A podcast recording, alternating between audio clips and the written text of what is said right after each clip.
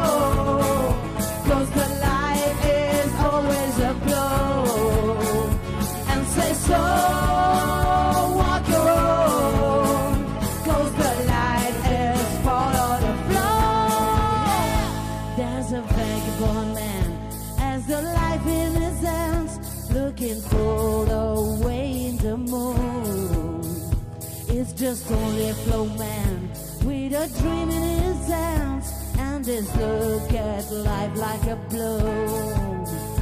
And says go follow the flow,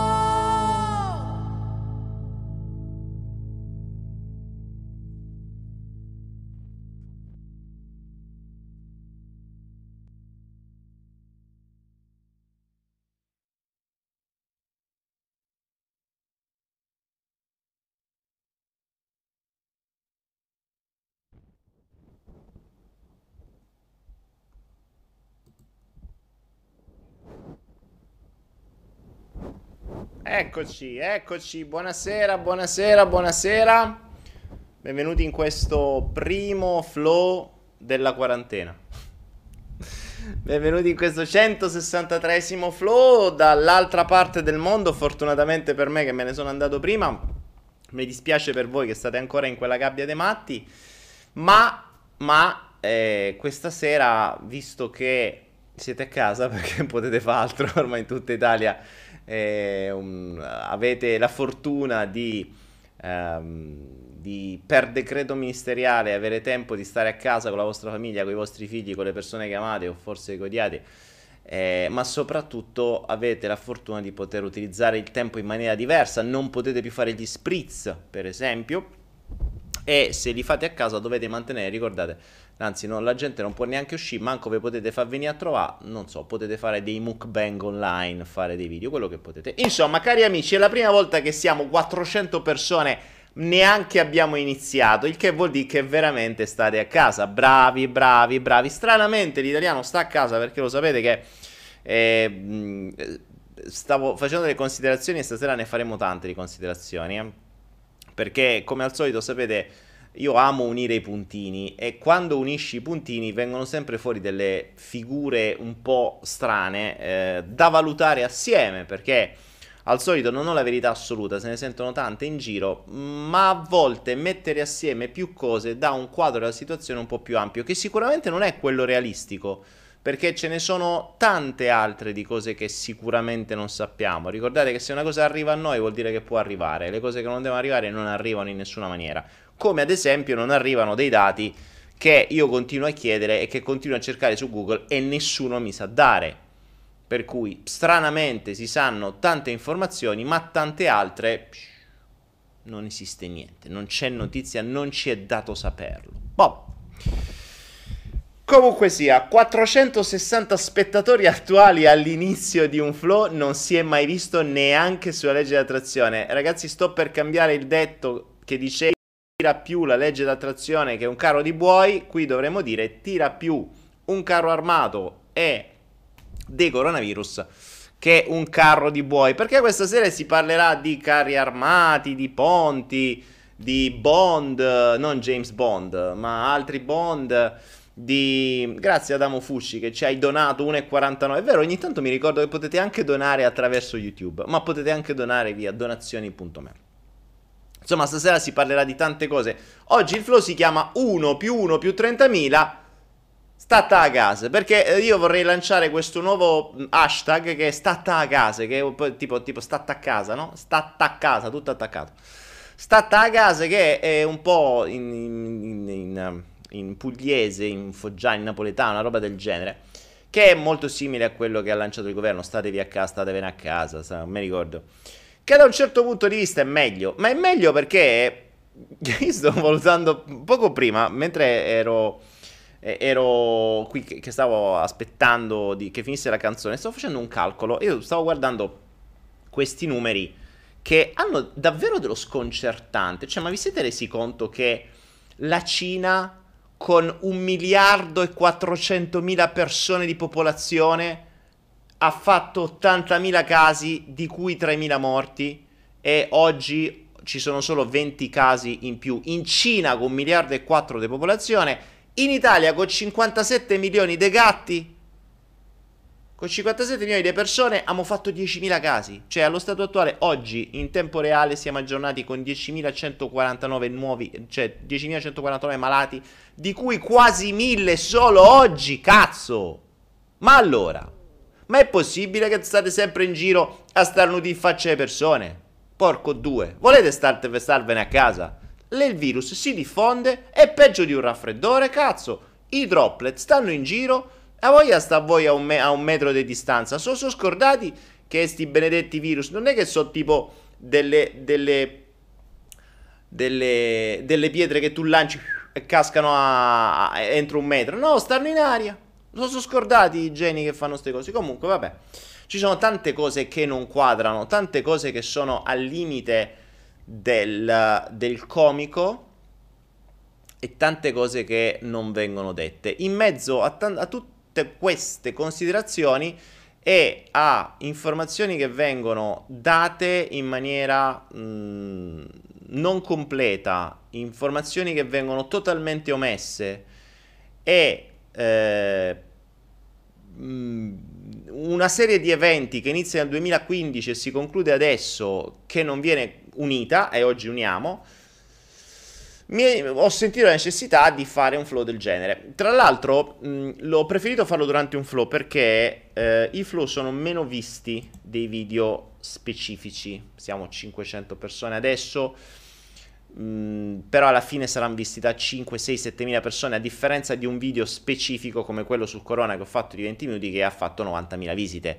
Questo perché? Perché quello che vado a dire oggi, io sinceramente lo sapete, non amo fare guerre, non è il mio lavoro, cioè non, io non faccio il giornalista d'inchiesta, non sono un giornalista, sono un cantastorie, cioè a me interessa cazzeggiare, raccontare, darvi spunti, darvi dubbi, farvi, darvi la possibilità di di, di, di, crescere, di crescere, di evolvere, di stare bene, di, di, essere felici, di essere sani per quello che posso condividendo la mia esperienza. Quindi io non ho intenzione di farmi rompere i maroni, perché ricordiamoci che non siamo in un regime in cui, o meglio, siamo in un regime in cui non c'è libertà di parola L'abbiamo visto l'altra volta, stranamente da quando ho fatto quel video sul coronavirus che ha fatto quasi 100.000 visite nell'arco di pochi giorni, improvvisamente il mio YouTube, adesso probabilmente li vedrete anche oggi, è stato attaccato da un sacco di spam. Non si sa per quale strano motivo, disturbatori, influencer, gente che deve dare fastidio. So come funzionano queste cose, non è la prima volta che accade. Più di una volta ho fatto questo tipo di video, però non è il mio lavoro, non mi interessa. Quindi ho preferito non fare un video di aggiornamento che avrebbe fatto altre chissà quante decine di migliaia o centinaia di migliaia di visite, anche perché quello che dico oggi non l'ha unito ancora nessuno. Quindi mh, eh, le cose vanno viste su una visione un po' più globale. Eh, ne sento tante che dicono sì, ok, c'è il Defend 2020. Ho capito, quello è un punto, sì, ma guarda tutto il resto, perché ci sono tante altre cose che vanno unite come accade quando poi vai a unire i punti della storia passata. Peccato che molte cose non le sapremo mai, eh, perché molte sono ovviamente coperte, perché probabilmente ci sono omissioni non da ridere, eccetera. Insomma, siamo sui 101 spettatori, ragazzi, record assurdo. Ok, benissimo, va bene. Allora, iniziamo, iniziamo, iniziamo, iniziamo. Innanzitutto... Questa prima cosa che mi fa, eh, che mi rende la cosa interessante è chiedermi, io ripeto, oggi non ho verità, mi farò domande e vorrei che ve le faceste anche voi all'interno della vostra testa. Poi magari facciamo qualche previsione, qualche ipotetico scenario che potrebbe capitare e che abbiamo già visto nel passato. Ricordiamoci che mh, mm, chi, chi comanda il presente comanda il futuro chi comanda il passato comanda il presente. Quindi noi possiamo imparare dal passato per capire che cosa sta accadendo e per poter prevedere il futuro. Futuro che tra l'altro in alcuni casi è già arrivato, in altri non lo so.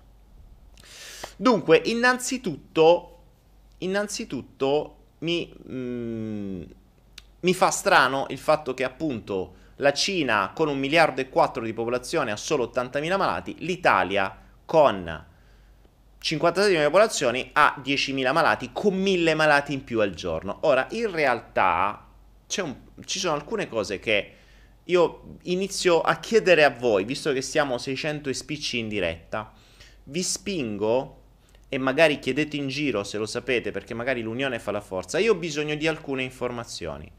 Avete notato all'inizio, quando uh, il mio primo video, quando c'erano 5-6 morti, per ogni morto che c'era Mm, sull'ANSA io continuo a vedere ANSA, ANSA.it, una delle agenzie tipo ANSA, Reuters, queste agenzie qua di, di informazione, che dicevano primo morto e ti dicevano in Lodi 85 anni con 7000 patologie pregresse, stava già in ospedale con un piede nella fossa, pace l'anima sua. Ok.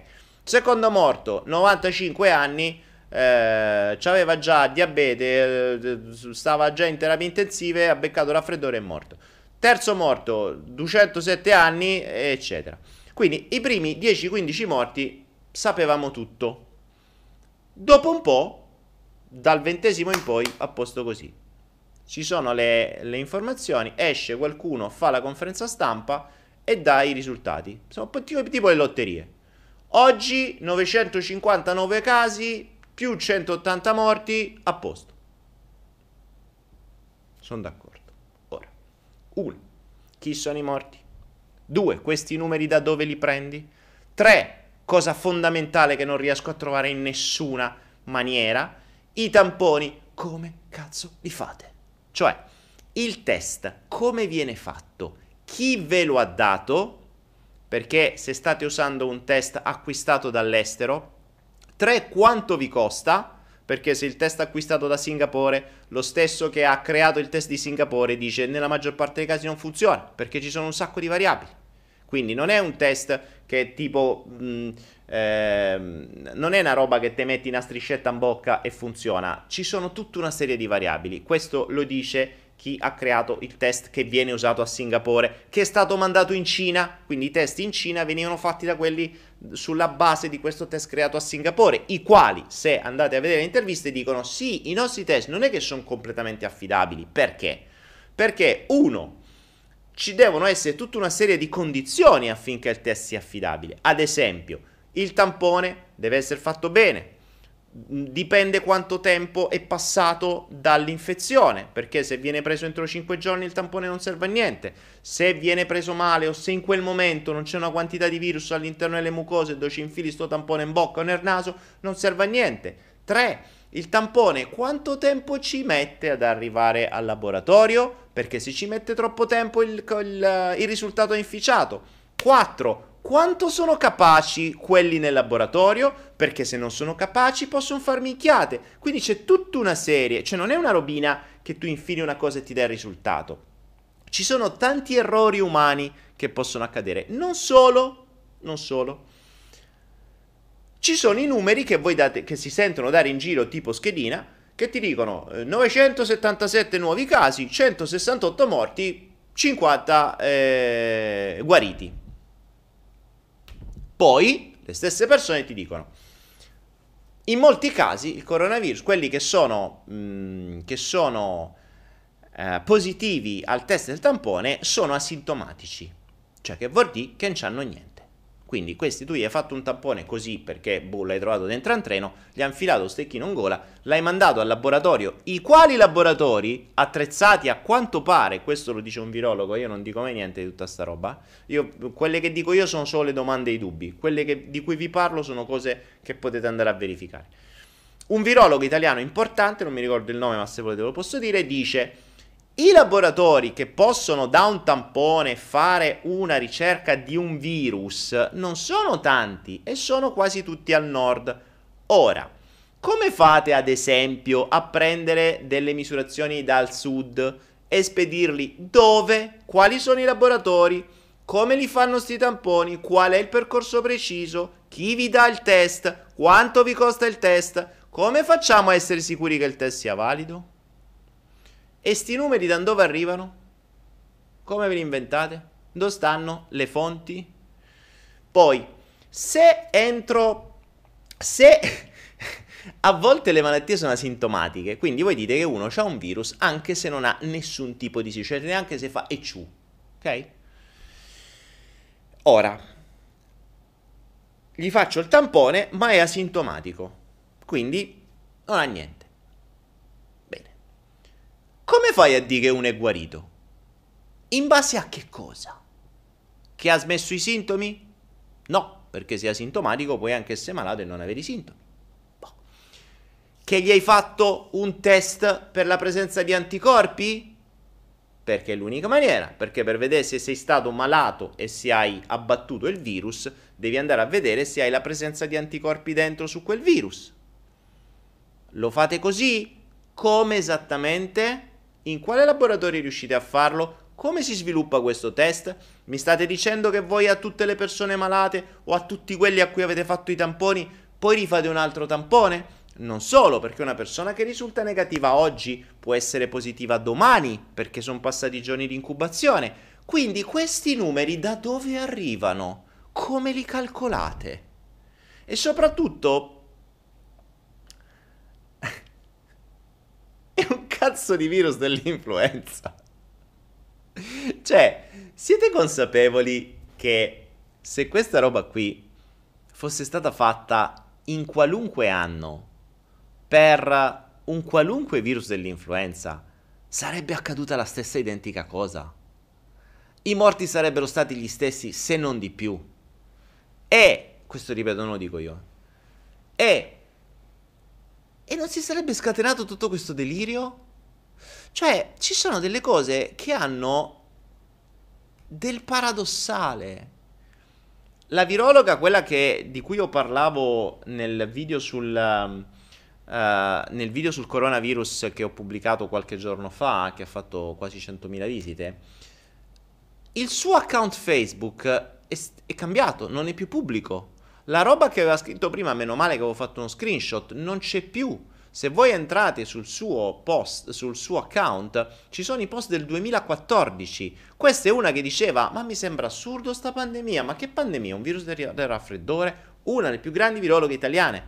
Tanti altri virologi italiani dicono la stessa cosa. Ovviamente poi li zittiscono. Perché se il governo dice una cosa, tu non puoi dire un'altra. La cosa strana è che perché state facendo tutto sto casino? Cioè, bloccare un'Italia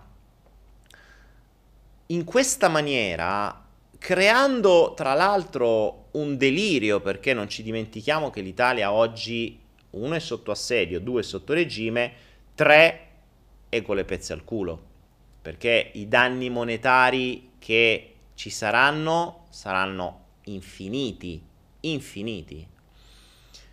Ma dobbiamo andare, per capire un po' tutto questo, dobbiamo fare un attimo due passaggi indietro. Perché se no non c'è chiara la situazione. Allora io direi, facciamo un passo indietro, vediamo lo svolgersi di alcuni fatti, creiamo un frame, quindi un, una cornice, e poi in questa cornice uniamo due puntini e tiriamo giù due dubbi e due domande in più. Fermo restando che di quelle domande che vi ho fatto, se qualcuno ha informazioni, mi piacerebbe che ce le dia. Perché sarebbe carino che magari qualcuno durante le conferenze stampa, invece di fare domande aleatorie, quando parlano di numeri, uno alzasse la mano e dice scusate, mi fate sapere un attimo, ad esempio, quanto costa all'Italia un test? Perché sta cosa non si sa, perché in America costa 3.000 dollari. 3.000. Se abbiamo fatto 100.000 test, sapete quanto costa questa le tasse italiane? E sapete che vuol dire questo? Che i costi di questo virus, uno, incideranno sul PIL e sul deficit che già è conciato male. Due, dobbiamo fare un passo indietro per ricordare come si acquistano le nazioni e come si conquistano le nazioni nel mondo moderno, perché prima si conquistavano le nazioni con le bombe, ma prima di fare un attacco ci sono modi diversi per diventare proprietari di una nazione. In genere si fa mandandola sotto scopa, cioè mandandola sottoterra a denari, e poi arrivando e dire, bah, ti do un prestito, poi tu me lo ridai con calma, non ti preoccupare.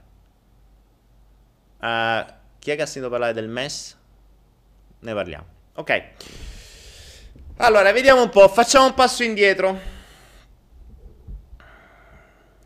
Facciamo un passo indietro. 800 persone, ragazzi. Wow. Complimenti. Facciamo un passo indietro. 2017. Accordi pesco.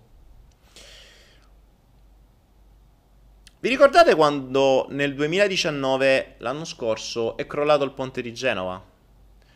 Qualcuno ha fatto 1 più 1 più 1 e qualcuno sta parlando del crollo del ponte di Genova? Diciamo, che c'entra col coronavirus sul ponte di Genova?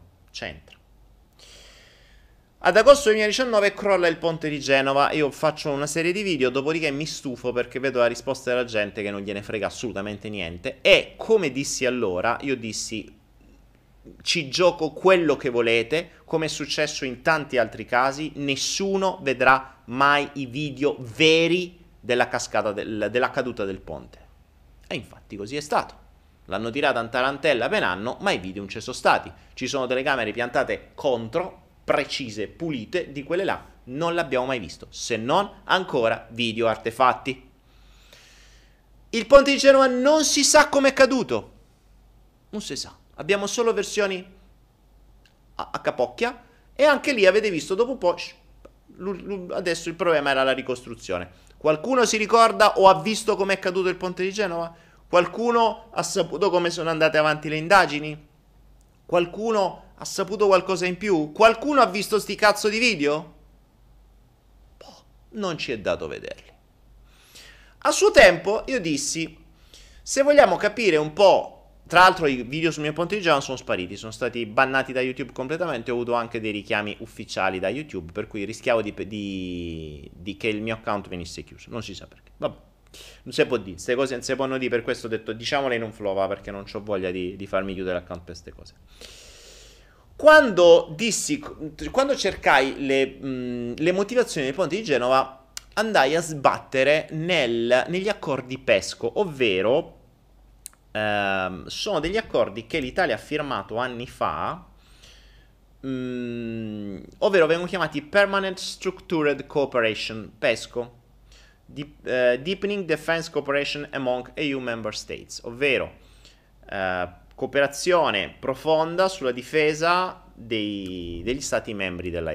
Ovviamente c'è la Nato dietro, c'è l'America e ci sono diversi stati della nazione. Negli accordi PESCO c'era un accordo fondamentale sulla mobilità dei mezzi pesanti, ovvero le nazioni firmatarie Adesso mh, non ricordo esattamente i dati, i numeri, però andatevi a vedere, trovate. Eh, negli accordi firmatari, dove la regia chiedono, ecco, siamo di nuovo sotto attacco, eccolo là. C'è merda in chat. E come al eh, che avevo detto che ci sarebbe stato un altro attacco anche oggi? Appena parli di ste robe, abbiamo di nuovo merda in chat. Regia, ci siamo? Dobbiamo bannare un po' di gente, se no qua...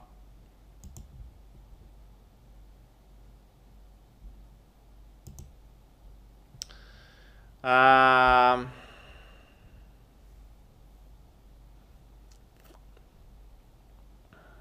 Dovresti mettere dei moderatori. Eh sì, ragazzi, però ci sono i moderatori, ma eh, eh, puoi fare ben poco. Ok, allora dicevo... Mm, ma non so se c'è la regia. Marco Ferrante, ci dovrebbe essere la regia. Non so che sta accadendo.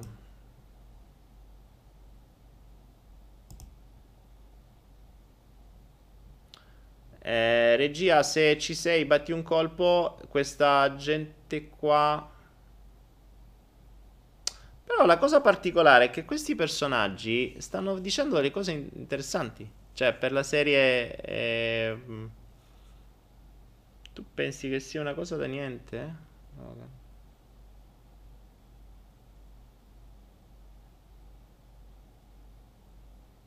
Che cosa strana?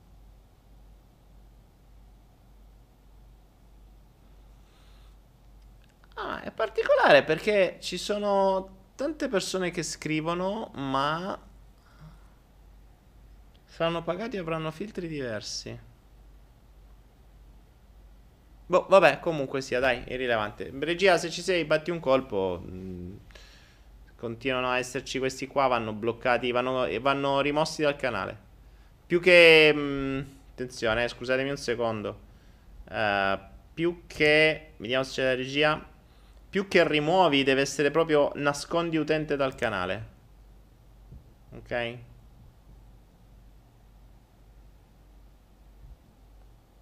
No Dani, stanno riprendendo uh, Sto riprendendo i nostri commenti. Ok, ok.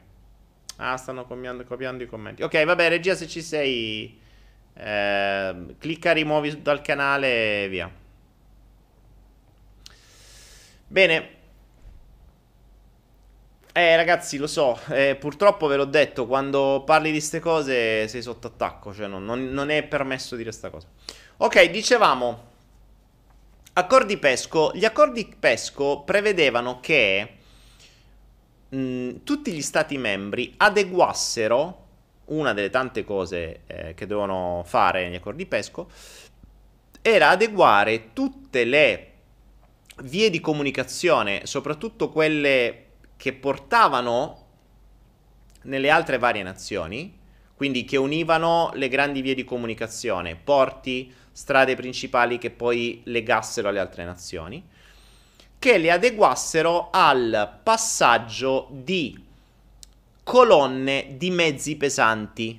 Parliamo di colonne di carri armati, ok? Un carro armato pesa diverse tonnellate l'uno. Quindi una colonna di mezzi pesanti o di mezzi che trasportano camion che trasportano carri armati, lanciamissili, eccetera, sono molto pesanti. Una colonna vuol dire diverse centinaia, se non migliaia di tonnellate che pesano su una struttura. Ovviamente adeguare dei ponti per il passaggio di una colonna di mezzi pesanti non è cosa da poco e l'Italia si è impegnata, come tanti altri con gli accordi PESCO, a farlo.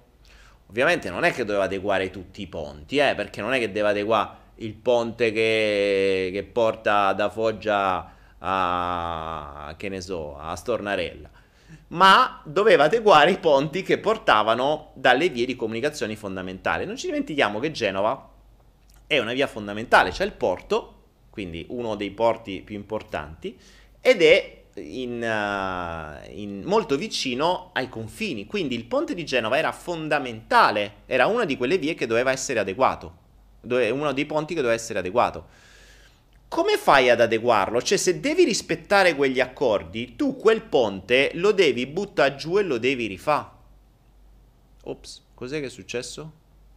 La natura gli ha dato una mano, per carità è stato sicuramente un caso, ma è stato sicuramente un caso che ha permesso di rispettare gli accordi PESCO e far pagare il costo della ricostruzione a qualcun altro. Ripeto, è sempre un caso, ma intanto nel 2017 abbiamo avuto gli accordi PESCO che hanno... Ehm, che l'Italia aveva firmato per questo. 2017. Accordi PESCO. 2017. Ascoltate questa perché non tutti lo sanno. Che cosa accade? Vi leggo un articolo, facciamo prima. Pandemic Bond e coronavirus perché l'OMS, l'Organizzazione Mondiale della Sanità, non dichiara la pandemia e chi ci guadagna. La notizia è di quelle che lasciano quantomeno perplessi. Nel maggio del 2016, durante il G7 a Sendai in Giappone, la Banca Mondiale aveva già annunciato delle strane obbligazioni ad alto rendimento, i cosiddetti Pandemic Bond. Siamo nel 2016. Questi bond sono dei contratti assicurativi contro una pandemia, proprio come il Covid-19. Come funzionano? Gli investitori che hanno investito in queste obbligazioni rischiano di perdere tutto se l'OMS dichiarerà lo stato di pandemia da coronavirus prima del prossimo 15 luglio. Il punto dunque è proprio questo. Per l'Organizzazione Mondiale della Sanità il coronavirus non è ancora ufficialmente una pandemia. Come sottolinea altro consumo finanziario analisi appena pubblicata, non è solo questione di parole, ma anche di denaro. Cosa succede quando scoppia un'emergenza sanitaria? Quando scoppia un'emergenza sanitaria, il costo necessario per farvi fronte tra ospedali, medicinali, personale medico e quant'altro può essere molto elevato e difficile da sopportare, specialmente per i paesi in via di sviluppo. Lo stiamo vedendo anche in Italia in questi giorni, tanto che il governo è stato costretto ad annunciare un maxi piano eccezionale. In casi del genere è spesso necessario l'intervento della Banca Mondiale per sostenere economicamente questi paesi, per far fronte a queste emergenze e garantire un'azione rapida ed efficace ai paesi che ne hanno bisogno la Banca Mondiale ha stanziato 12 miliardi di dollari. Tuttavia, anche per lei una situazione così estrema può diventare un costo notevole. Per questo, dopo che tra il 2014 e il 2016 il virus Ebola aveva causato più di 11.000 vittime in Africa, 11.000 vittime, adesso stiamo già noi, solo noi stiamo a 10.000. Il, cioè, scusate, solo noi eh, ne, abbiamo già, col coronavirus ne sono già molti di più eh, 11.000 vittime in Africa, la Banca Mondiale ha ideato un nuovo meccanismo. Come funzionano i pandemic bond? Nel 2017 la Banca Mondiale ha emesso due bond per un totale di 320 milioni di dollari. Siamo ancora nel 2017. Con scadenza 15 luglio 2020. Tra poco. Questi titoli pagano cedole molto alte, ma come contropartita pongono delle condizioni assai onerose. Se prima della scadenza di luglio 2020 scoppieranno delle pandemie, i detentori dei bond, banche e gestori si vedranno rimborsare solo una parte del capitale o addirittura perderanno tutto. È una sorta di scommessa, ok? È come se vince l'Inter o non vince, se vince questo o quell'altro. E l'hanno fatto sulle pandemie. Ovviamente non è che eh, cioè, ci deve essere tutta una serie di caratteristiche. I bond emessi dalla Banca Mondiale sono due, il primo da 225 milioni di dollari ed è legato solo alle pandemie di influenza o coronavirus. Ma che culo. E per far scattare il taglio al rimborso serve, tra le altre cose, che ci siano almeno 2500 vittime in un paese, ci stanno, in Cina, e più almeno 20 in un altro. Cioè, da mo che, che dovrebbe essere scattata sta cosa. Il secondo bond, per 95 milioni di euro, è legato a una gamma più ampia di casistiche, Ebola e altre, e il taglio ai rimborsi, almeno in parte, scatta già quando le vittime sono 250. Il primo bond meno rischioso, per chi investe, paga un tasso del 7,5%. Non è male, eh? 7,5%. Voi in banca prendete lo 0,1 forse. Il secondo paga il 12,1%. Cioè questi tassi qua noi li prendiamo solo per quelli amici che hanno preso il mio corso sul raddoppio il patrimonio, ma se no, questi tassi qua ve li scordate come normalmente.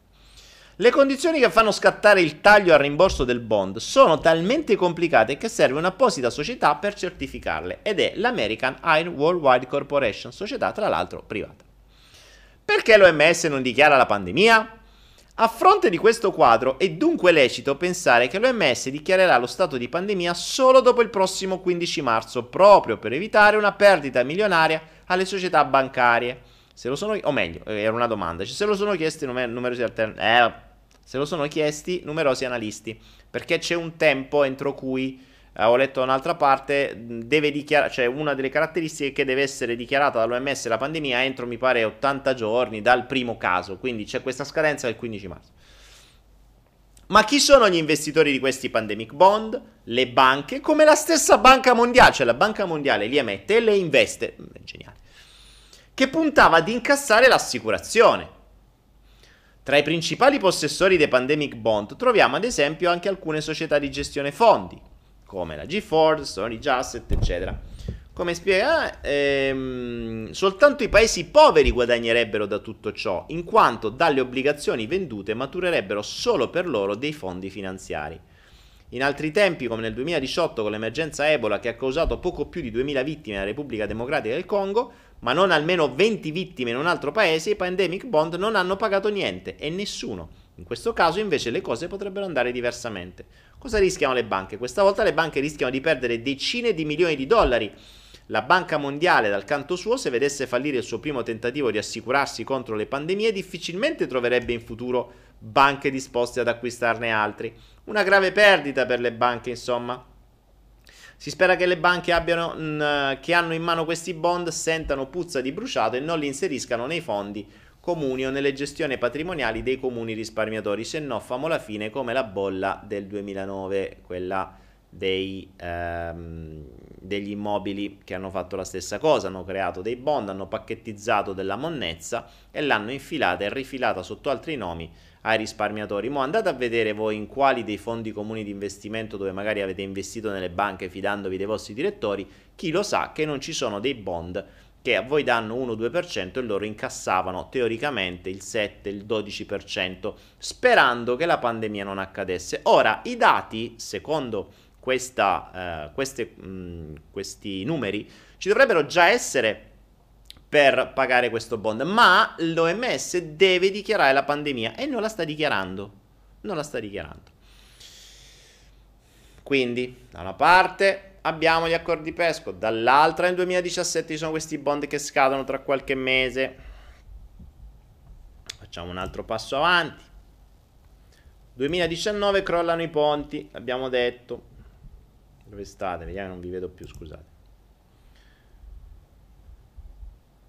Ecco, un carro armato pesa 700 tonnellate, quindi immaginate appunto, grazie agli accordi PESCO, che cosa vuol dire una colonna di carri armati.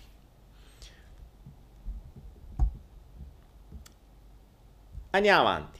Quindi abbiamo gli accordi PESCO, abbiamo i bond del 2017. Nel 2019 crollano i ponti. Eh? 18. Qualcuno dice 18. Boh. Ehm... 2018 crollano i ponti. Crolla il ponte di Genova, mm, che sicuramente non, non poteva sostenere il passaggio di mezzi pesanti e crollano altri ponti in Italia. Tra l'altro il 2018 è stato l'anno in cui sono crollati più ponti in assoluto in Italia. Boh, che caso, guarda caso l'anno dopo che ha firmato l'accordo PESCO dove dovevano aggiustare i ponti. 2019 abbiamo ad ottobre, come ho spiegato nel mio video sul, um, uh, sul coronavirus, abbiamo la simulazione di pandemia fatta da diverse fondazioni, compresa la Bill Gates, la Bill e Melinda Gates Foundation, che guarda caso facevano una eh, simulazione nel caso in cui una pandemia che avrebbe fatto 65 milioni di morti sarebbe accaduta guarda caso da coronavirus, c'erano anche i peluche del coronavirus, e mh, iniziavano a ipotizzare quello che sarebbe dovuto accadere, quindi come reagire, quali aziende mettere in moto, tu- tutti i vari scenari possibili. Ottobre 2019. 30.000 soldati americani vanno a Wuhan in Cina per i Military World Games. 30.000 militari americani vanno in Cina proprio a Wuhan a ottobre. Passano 2-3 mesi e a gennaio, qualche giorno prima, che sfiga, del Capodanno cinese. L'unico giorno, l'unica settimana che hanno di ferie cinesi dove vanno in giro per il mondo ovunque.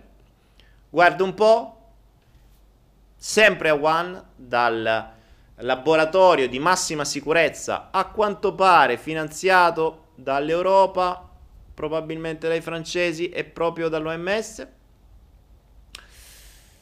Laboratorio di massima sicurezza, ce ne sono solo 21 al mondo dove testano i patogeni altamente eh, virali e dove fanno modificazioni genetiche sui patogeni, di cui poi tra l'altro, dove tra l'altro su questo laboratorio Wuhan c'è un altro giallo perché sembra che dalla Francia, appunto da dove hanno preso i soldi per costruirlo, siano arrivati tempo prima un pacchettino segreto con dei patogeni proprio il coronavirus da dover modificare e non si capisce perché questa sia stata un'operazione segreta e non chiara, ma vabbè, ci sono tante cose che non sono chiare.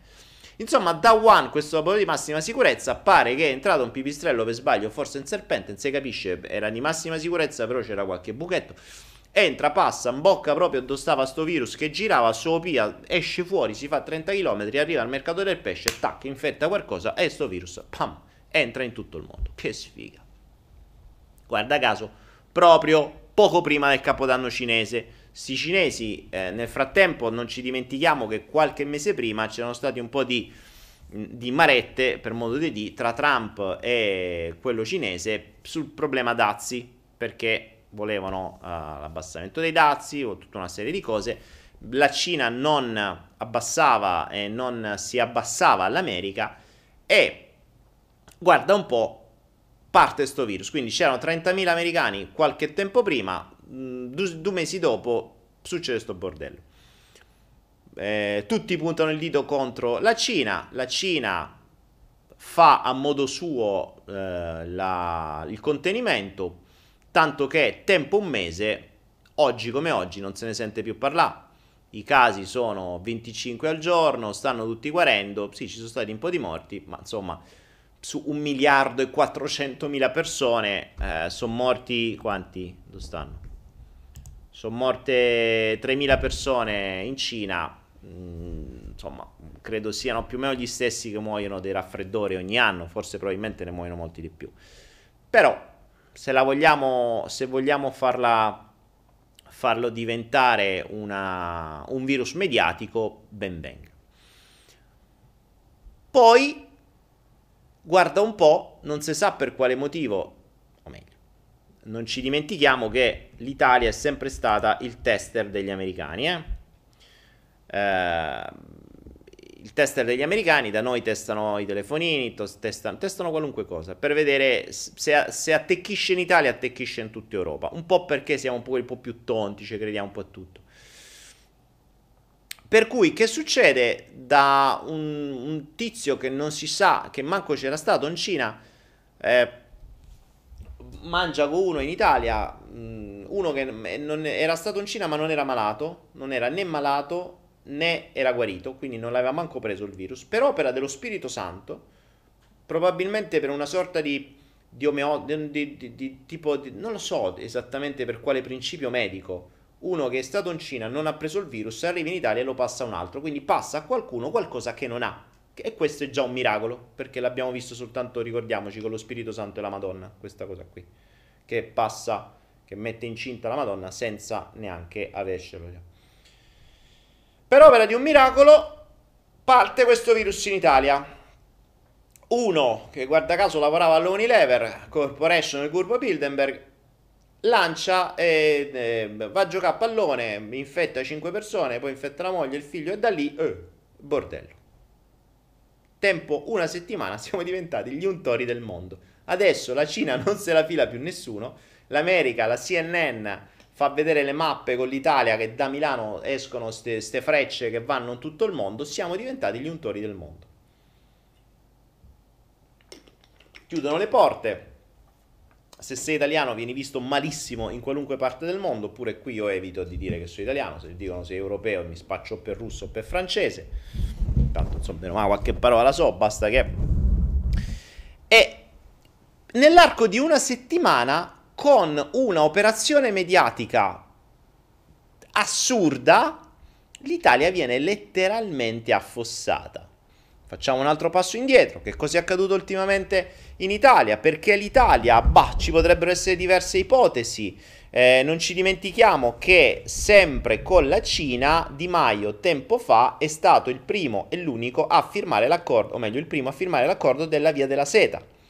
Il che ha fatto girare i coglioni all'America pesantemente, anche se tra l'altro ha firmato l'accordo della Via della Seta, ma è stato un accordo un po' farlocco perché i vantaggi ce l'ha soltanto la Cina e l'Italia non è che ha chissà quanti vantaggi, però rimane il fatto che questa cosa qui, mentre l'America stava cercando di fare tutti i suoi uh, giochini con la Cina per cercare di avere i suoi, mh, mm, i suoi benefici, l'Italia firmando l'accordo della via della seta è diventata un po', mm, cioè si è impegnata a dare sbocco ai prodotti della Cina bypassando un po' quello che l'America stava facendo, il che ha fatto girare un po' i coglioni. Infatti c'è stato un po' una sorta di, da quello che leggevo, diversi scambi su cui anche il Presidente del Consiglio dovuto, è dovuto intervenire con Trump per tranquillizzare tutta sta mossa, perché se no si, uh, si, si, si, incrinavano un po' le, mh, i rapporti. Guarda un po', a sto punto, se proprio deve, deve, succedere qualcosa, testiamo questa cosa in Italia e l'Italia diventa il nuovo focolaio di virus con un numero devastante al giorno. Siamo diventati nell'arco di pochi giorni il secondo mh, per la seconda nazione per morti, per malati, eccetera. Con tutta quella serie di dubbi e domande io, di cui io non riesco a trovare risposta. Non ci dimentichiamo che l'Italia ha la mh, sanità pubblica, il che vuol dire che paga lo Stato, cioè i cittadini, cioè le tasse dei cittadini. Ciò vuol dire che questi test li paga lo Stato. Mentre in America se vuoi te li fai tu, mentre dove c'è la, la sanità a pagamento cazzi tuoi, l'Italia non è che credo sia quella che ha più infetti, è semplicemente quella che fa più test. Perché penso che ovunque vai, se fai un test contro il raffreddore, trovi un sacco di malati. Mo tu mi dirai, non è un raffreddore? Ma almeno il raffreddore lo vedi, questo è pure asintomatico. Ora, il test mi sapete dire esattamente che cosa verifica? Perché io di questa notizia non ce l'ho. Perché ditemi esattamente che test usate, che, che, che qual è il processo. Sto cercando in tutti i modi disperatamente di sapere da quando ti infilano quel cotton fioc nel naso e nella gola e lo spezzano dentro quella provetta, da lì a vedere il risultato, che cosa accade esattamente? È una domanda così difficile per da avere risposta. Quei numeri che vengono dati come se fosse le estrazioni del lotto, da dove arrivano esattamente? Da quali laboratori? Perché il laboratorio Sacco è stato zittito, quella lì non parla più, Porella non si sa perché. Gli altri stanno a di boh, cioè è stato intervistato Montagnier, premio Nobel uh, per, mi pare, la medicina e, e, ha detto, insomma, cose anche lui molto simili. Che cazzo sto dicendo? Insomma, mm, ma non è, non è finita qui, attenzione, non è finita qui. Parte in Italia, va bene. Dall'Italia poi ovviamente siamo gli untori del mondo, tutti gli italiani vanno in giro perché pure noi, noi siamo un virus per, per il mondo, cioè stiamo ovunque gli italiani e guarda un po' diventiamo i pazienti 0 o 1 del mezzo mondo. Il francese l'ha preso in Italia, il, tedesco l'ha preso in Italia, eccetera. Con l'unica differenza però che mentre la Germania, la Francia, eccetera, non è che stanno a fare tutti sti tamponi. Perché sanno benissimo che se si cominciano a dare numeri da capogiro come abbiamo fatto noi, l'economia si affossa. Ma è ovvio. Avete visto quello che è successo? Quando caddero le torri gemelle, le borse caddero, le borse valori, caddero meno di quanto sono cadute l'altro giorno, in questi giorni. Negli settimana le azioni italiane mediamente hanno perso, se non ricordo male, più di un 20%. Solo ieri ha fatto meno 10. Avete idea meno 10 che cosa vuol dire sul, in borsa? quanti miliardi vengono bruciati, quante aziende vengono bruciate. Ora immaginate che un'azienda primaria come può essere Eni, come può essere Telecom, come può essere Poste, che ieri pagavi 10 euro ad azione, oggi la paghi 7. sommette. Tecnicamente vuol dire comprare le aziende in saldo. Facciamo un passo indietro. Prima guerra mondiale. Rothschild riescono attraverso un'informazione arrivata prima a dare un'informazione sbagliata, quindi una finta informazione, alle borse, dicendo che la guerra era stata persa invece che vinta. Questa informazione si diffonde nelle borse valori, le borse crollano e mentre tutto crollava loro acquistavano. Mentre tutti gli altri vendevano per paura appunto di aver perso la guerra, loro compravano perché sapevano benissimo che la guerra era stata vinta. Hanno comprato l'Inghilterra a uno sconto dell'80%. Strategia che funziona non si cambia. Questa cosa è stata rifatta in altre nazioni, ora lo stanno rifacendo all'Italia. Allora, se vogliamo davvero comprarci l'Italia, qual è il momento migliore se non una guerra a suo tempo come nel, 2000, eh, nel 2011 con, con le Torri Gemelle o ancora adesso meglio perché adesso stanno crollando molto di più? Attenzione, dimentichiamo. Il nostro bravo governo ha pensato a chiudere le strade, a chiudere i ponti, a chiudere i ristoranti, a chiudere i negozi, a chiudere i cinema, a chiudere i teatri, a chiudere le chiese, a chiudere le partite, ma avesse chiuso pure le borse, no? Avesse chiuso almeno la vendita dei titoli allo scoperto, cazzo! No? L'ha fatto ieri, mortacci sua. Sapete che vuol dire vendere i titoli allo scoperto? Vuol dire che chi sa come funziona il giochino può vendere dei titoli che non ha, scommettendo sulla perdita di quell'azione o di quel titolo o di quell'indice. Chi sta ai grandi livelli in questi momenti fa i miliardi perché una perdita del 10%, del 20% su dei futures vuol dire guadagnare per 10 o per 5 quello che si è investito nell'arco di un solo giorno. Questo perché è permesso vendere allo scoperto, cioè vendere qualcosa che non hai. Io ti dico, non so, scommetto che questo titolo, cioè io vendo questo titolo oggi che sta a 10, perché spero che scenda e poi me lo ricompro a 8 per, com- per compensare, quindi te lo ridò e quindi mi guadagno la differenza. La vendita allo scoperto permette appunto di vendere qualcosa che non hai. Quando entrano le mani forti, gli squali, le balene, quando entrano quei milioni con vendite allo scoperto, le borse crollano perché stanno arrivando delle vendite di titoli che non hanno. Questo fa crollare le borse e ovviamente qui ci guadagnano in tanti, quelli che sanno come funziona. Se tu mi bloccassi le vendite allo scoperto, avresti limitato la perdita di tutto. Avresti potuto chiudere pure le borse per un paio di giorni nel frattempo che succedeva sto casino. Invece questo non è accaduto, quindi si è pensato a chiudere i negozi, le chiese, le partite, ma non si è pensato a chiudere le vendite allo scoperto particolare questa cosa, particolare. Nel frattempo, mentre tutto ciò accade, altro punto interessante sta nel fatto che sta nel fatto wow, mille spettatori ragazzi. Pazzesco. Grazie, grazie, grazie. Mm, mentre accade tutto questo, vi ricordate i 30.000 soldati che sono stati ad Wuhan prima, due mesi prima che il virus scoppiasse per i Military War Games? Guarda caso, sempre altri 30.000 soldati, non so se sono gli stessi, sarebbe carino vedere se sono gli stessi, e mi piacerebbe sapere se molti di questi sono gli stessi. Perché avrebbe un senso? Per l'ultimo punto di cui poi voglio unire.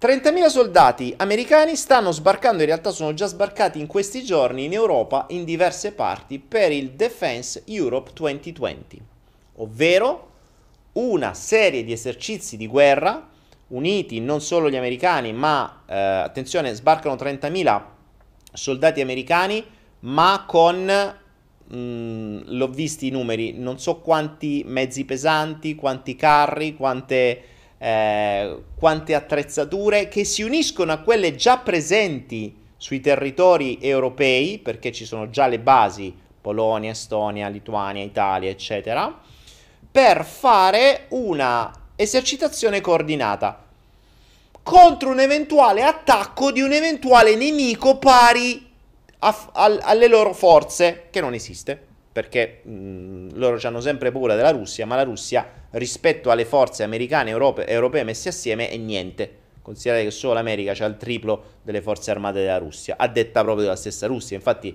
Uh, ho letto un'intervista del Ministero degli Esteri della, della, Russia che diceva che cazzo stanno a fare? Cioè, co- chi, chi, chi, ah, contro chi devono combattere? che sono i più potenti al mondo. Cioè, nessuno si azzarderebbe. Se sperano che noi facesse, fa, um, andassimo a fare qualche, qualche, azione contro di loro solo perché ci stanno mettendo 30.000 truppe ai nostri confini, perché guarda caso li mettono in Estonia, in Lituania, cioè, met- in Polonia, li stanno mettendo ai confini con la Russia. Ovviamente no, se stanno cercando di provocarci per scatenata guerra, mica siamo cretini, lo sappiamo che siamo inferiori, eh, giocassero tra di loro che ci frega. Questo l'ha detto la Russia. E quindi guarda un po', 30.000 mezzi pesanti, 30.000 soldati con mezzi pesanti che si uniscono ad altri 15.000 che stanno, in, che stanno in giro nel mondo devono viaggiare per l'Europa. Perché? Qual è l'esercitazione? L'esercitazione è che in breve in caso che la Russia o la Cina attacchi, l'America deve dimostrare a loro, ma a se stessa anche, di essere capaci di muovere grandi truppe e grandi mezzi pesanti velocemente in tutti i punti cardine. Ci ricordiamo perché adesso c'erano gli accordi pesco? Gli accordi pesco dicevano dovete fare in modo che tutte le strade siano pronte, tutte le strade di uh, di, di, connessione importanti siano pronte per l'utilizzo, per il passaggio di catene di mezzi pesanti, di colonne di mezzi pesanti. Guarda un po' perché? Perché nel 2020 c'era la Defense Europe 2020. Quindi questi devono correre in giro tra tutta Europa per poter piazzare i vari elementi nei vari posti perché sai mai succedesse qualcosa. Ora è simpatico come come da noi bloccano eh, tu non puoi uscire e se devi uscire è meglio che te stai a casa perché stata a casa è meglio che se esci se devi andare a fare la spesa mi raccomando un metro di distanza e cerca di, stanzare, di, di scansare i droplet che stanno ancora in giro perché se lo sono scordati che restano nell'aria per un po' di tempo ma va bene e e poi questi arrivano 30.000 soldati. Noi non possiamo fare gli assembramenti, non sia mai, manco ai poste, poi andate devi sedere a distanza da uno a uno. Invece 30.000 soldati arrivano senza alcun problema, senza mascherine, senza niente. Pare che loro sono immuni. O saranno veramente immuni? O forse stanno testando loro il vaccino? Perché ci manca un ultimo punto e questo non ve l'ha detto nessuno. E lo dico a questi 1507 persone che sono online oggi con me, grazie per seguirmi. È la prima volta che supero i 1000 persone in diretta. C'è un ultimo punto che sfugge e che ci fa unire un altro puntino. Quindi i soldati vengono senza mascherina e loro non si ammalano. Stavano One eppure loro non si sono ammalati, perché nessuno ha detto che un soldato si è ammalato, eh? Cioè, attenzione, nessuno. Poi scopriamo che una società della, vediamo se la ritrovo, del Texas, aspettate un attimo che trovo il, il materiale. Uh, una società chiamata Graphex che ha ricevuto la bellezza di, se non ricordo male, 18 e spicci milioni dal governo americano per prepararsi alle guerre batteriologiche, quindi alle eventuali attentati batteriologici. Quindi praticamente per cercare rimedi contro eventuali patogeni. Guarda un po', appena ricevuto i soldi, ha fatto il vaccino. Hanno dichiarato che il vaccino è pronto. Eh, eh, Ma attenzione, non è un vaccino normale, perché i vaccini normali come vengono fatti? Vengono fatti prendendo il virus, dandogli una botta in testa, cioè diminuendogli il potenziale patogeno, infilandolo all'interno della persona in modo tale che il virus un po' rincoglionito, i nostri, eh, i nostri, il nostro sistema immunitario adattivo, i nostri linfociti T, l'ho spiegato nel mio video che trovate online su come funziona il nostro sistema immunitario, quindi la nostra risposta specifica va lì, i linfociti T, i linfociti B gli fanno un culo quanto una casa, lo riconoscono, capiscono come abbatterlo, perché è mezzo rincoglionito, quindi si fanno le forze, sanno come abbatterlo, quando arriva quello non rincoglionito, ormai i nostri linfociti sono pronti, il nostro sistema immunitario è preparato e li stronca. Così funzionano i vaccini. Quindi si usa, si inocula un, eh, un virus depotenziato. E questi sono i vaccini ovviamente c'è tutta un'altra serie di robe che ti infilano dentro, mercurio, altre robe tossiche, ma quello lasciamo perdere che poi diventa autisti, ma sono tutte altre storie quelle, non stiamo qui a commentare i vaccini. No, no, invece la Grefex, come si chiama lei, la, la, la Grefex, esatto, non ha fatto un vaccino del genere, perché diceva no, il, il coronavirus che sei matto, non lo conosciamo ancora bene, che vai a fare un vaccino, gli vai a mettere il coronavirus dentro le persone, sai mai che succede? Facciamone un altro più figo, visto che abbiamo avuto tutti questi soldi. Siamo riusciti a fare non solo con i virologhi, ma con i genetisti. Abbiamo trovato un modo per fare un vaccino che te lo infiliamo dentro e modifica il tuo DNA con i nostri geni che abbiamo messo in questa provettina. E modificando il tuo DNA tu diventi immune. Eh? Che figata! Non c'è neanche più bisogno del virus. Ti modifico direttamente il tuo DNA che sarà mai?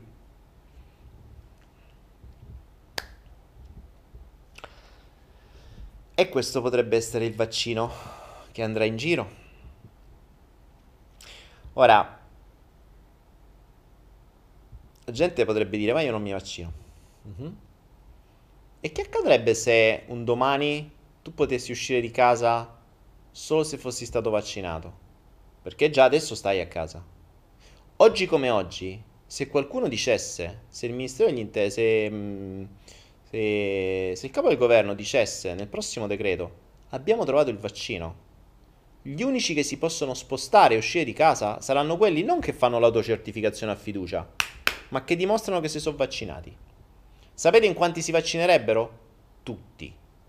Tutti compresi i genitori di quei figli che dicono io i figli non li vaccino, io non li mando a scuola, eh, me li faccio io, faccio l'homeschooling, ok, ma non li mandi proprio, non esci neanche tu, mori di fame dentro casa. A meno che non accetti un bel vaccino che modifica il tuo DNA.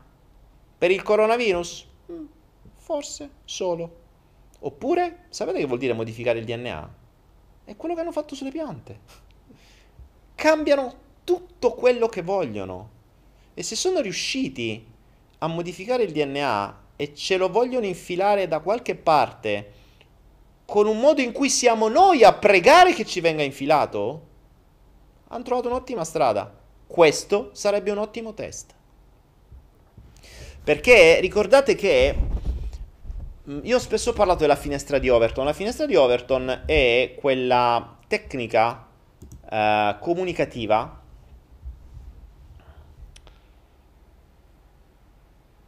mm, è quella tecnica educativa del mondo che permette attraverso una serie di spostamenti di finestre di rendere qualcosa per il popolo totalmente assurdo, quindi da totalmente inaccettabile a totalmente accettabile. Ne abbiamo visti, mm, viene usata sempre, eh, attenzione, a diversi passaggi. Eh, questi passaggi sono mh, mm, spesso quelli di far ingoiare la pillola piano piano, è quello di cuocere la rana a fuoco lento, in maniera tale che le persone si abituino piano piano. Lo abbiamo visto ad esempio con il passaggio dal mh, mm, eterosessuale classico, mh, mm, se avete visto The Imitation Game, uh, seconda guerra mondiale, mh, mm, quel genio che ha scoperto il, uh, i codici di decriptaggio della, di Enigma, della macchina che i tedeschi usavano per mandare i codici di attacco ai vari aerei e grazie alla, alla scoperta dei codici di questo genio uh, si è vinta la guerra prima di tutto e si sono evitate tantissime morti. Ecco, poi si è scoperto che questo genio era gay. E che cosa è stato fatto? Non è, stato, non è diventato un eroe di guerra, no, l'hanno castrato chimicamente perché che sei gay, che sei matto, non puoi, sei malato, devi morire. L'hanno castrato chimicamente ed è morto. Questo accadeva alla seconda guerra mondiale, quindi mh, pochi anni fa, se ci pensiamo, eh, parliamo di 70 anni fa, che so, questo. Ecco, nell'arco di 70 anni noi adesso abbiamo i gender, i trans, che vanno nelle scuole a insegnare ai bambini a diventare trans. Ora, in 70 anni, da se brutto devi morire, cioè hai salvato il mondo, ma vaffanculo mori perché sei, sei gay, al è giusto, è valido e adesso il, il gender è una roba che il bambino può decidere tra un po' anche a 3-4 anni e puoi andare addirittura nelle scuole a fare mh, questa, questa, questo, come dire, uh, non ho parole, non, non, tra l'altro non posso neanche parlare di queste cose su YouTube perché non si può parlare di queste cose, perché comunque sia, ho sentito mamme che, hanno fatto, che hanno, mi hanno detto di questa roba qui, e secondo me per libertà è giusto che un trans, un gender, un quello che sia, andasse nelle scuole e dicesse ai bambini di 5, 6, 7 anni che eh, la vita faccia vedere come si vive bene da transessuale o da gender o da fluido, quello che sia, però il pari numero di lezioni lo deve avere anche Rocco Siffredi che gli dice e Cicciolina che gli vanno a dire al bambino guarda come si vive da etero. E poi il bambino decide perché se me lo induci solo da una parte non è corretto ma se vogliamo spostare la finestra di Overton, capiamo che tutto è corretto. Così come non sarebbe corretto dare informazioni come quelle che sono state date nella maniera in cui sono state date, generando il panico, perché forse qualcuno, tipo Ministro della Salute o chi comunque deve fare lo scienziato della salute, dovrebbe sapere che uno dei mezzi migliori per depotenziare il sistema immunitario è lo stress e la paura. E hanno messo in ginocchio l'Italia dalla paura. Grazie al cazzo che mi aumentano le, i malati. Diventate più cagio... Già si mangia di merda.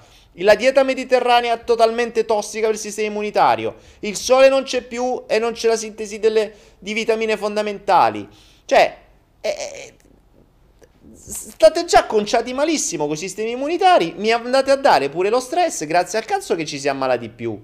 Non a caso, non è un caso, che da quando sono iniziate le strategie del terrore in televisione il numero di malati e di morti è aumentato esponenzialmente. Sarà un caso? Boh, no, non sono mica loro, che stiamo scherzando, è la pandemia. E va bene, cazzo. Però, cioè. Ora, ecco, Paolo Malmasa dice mi sto cagando addosso. Appunto questo è il problema.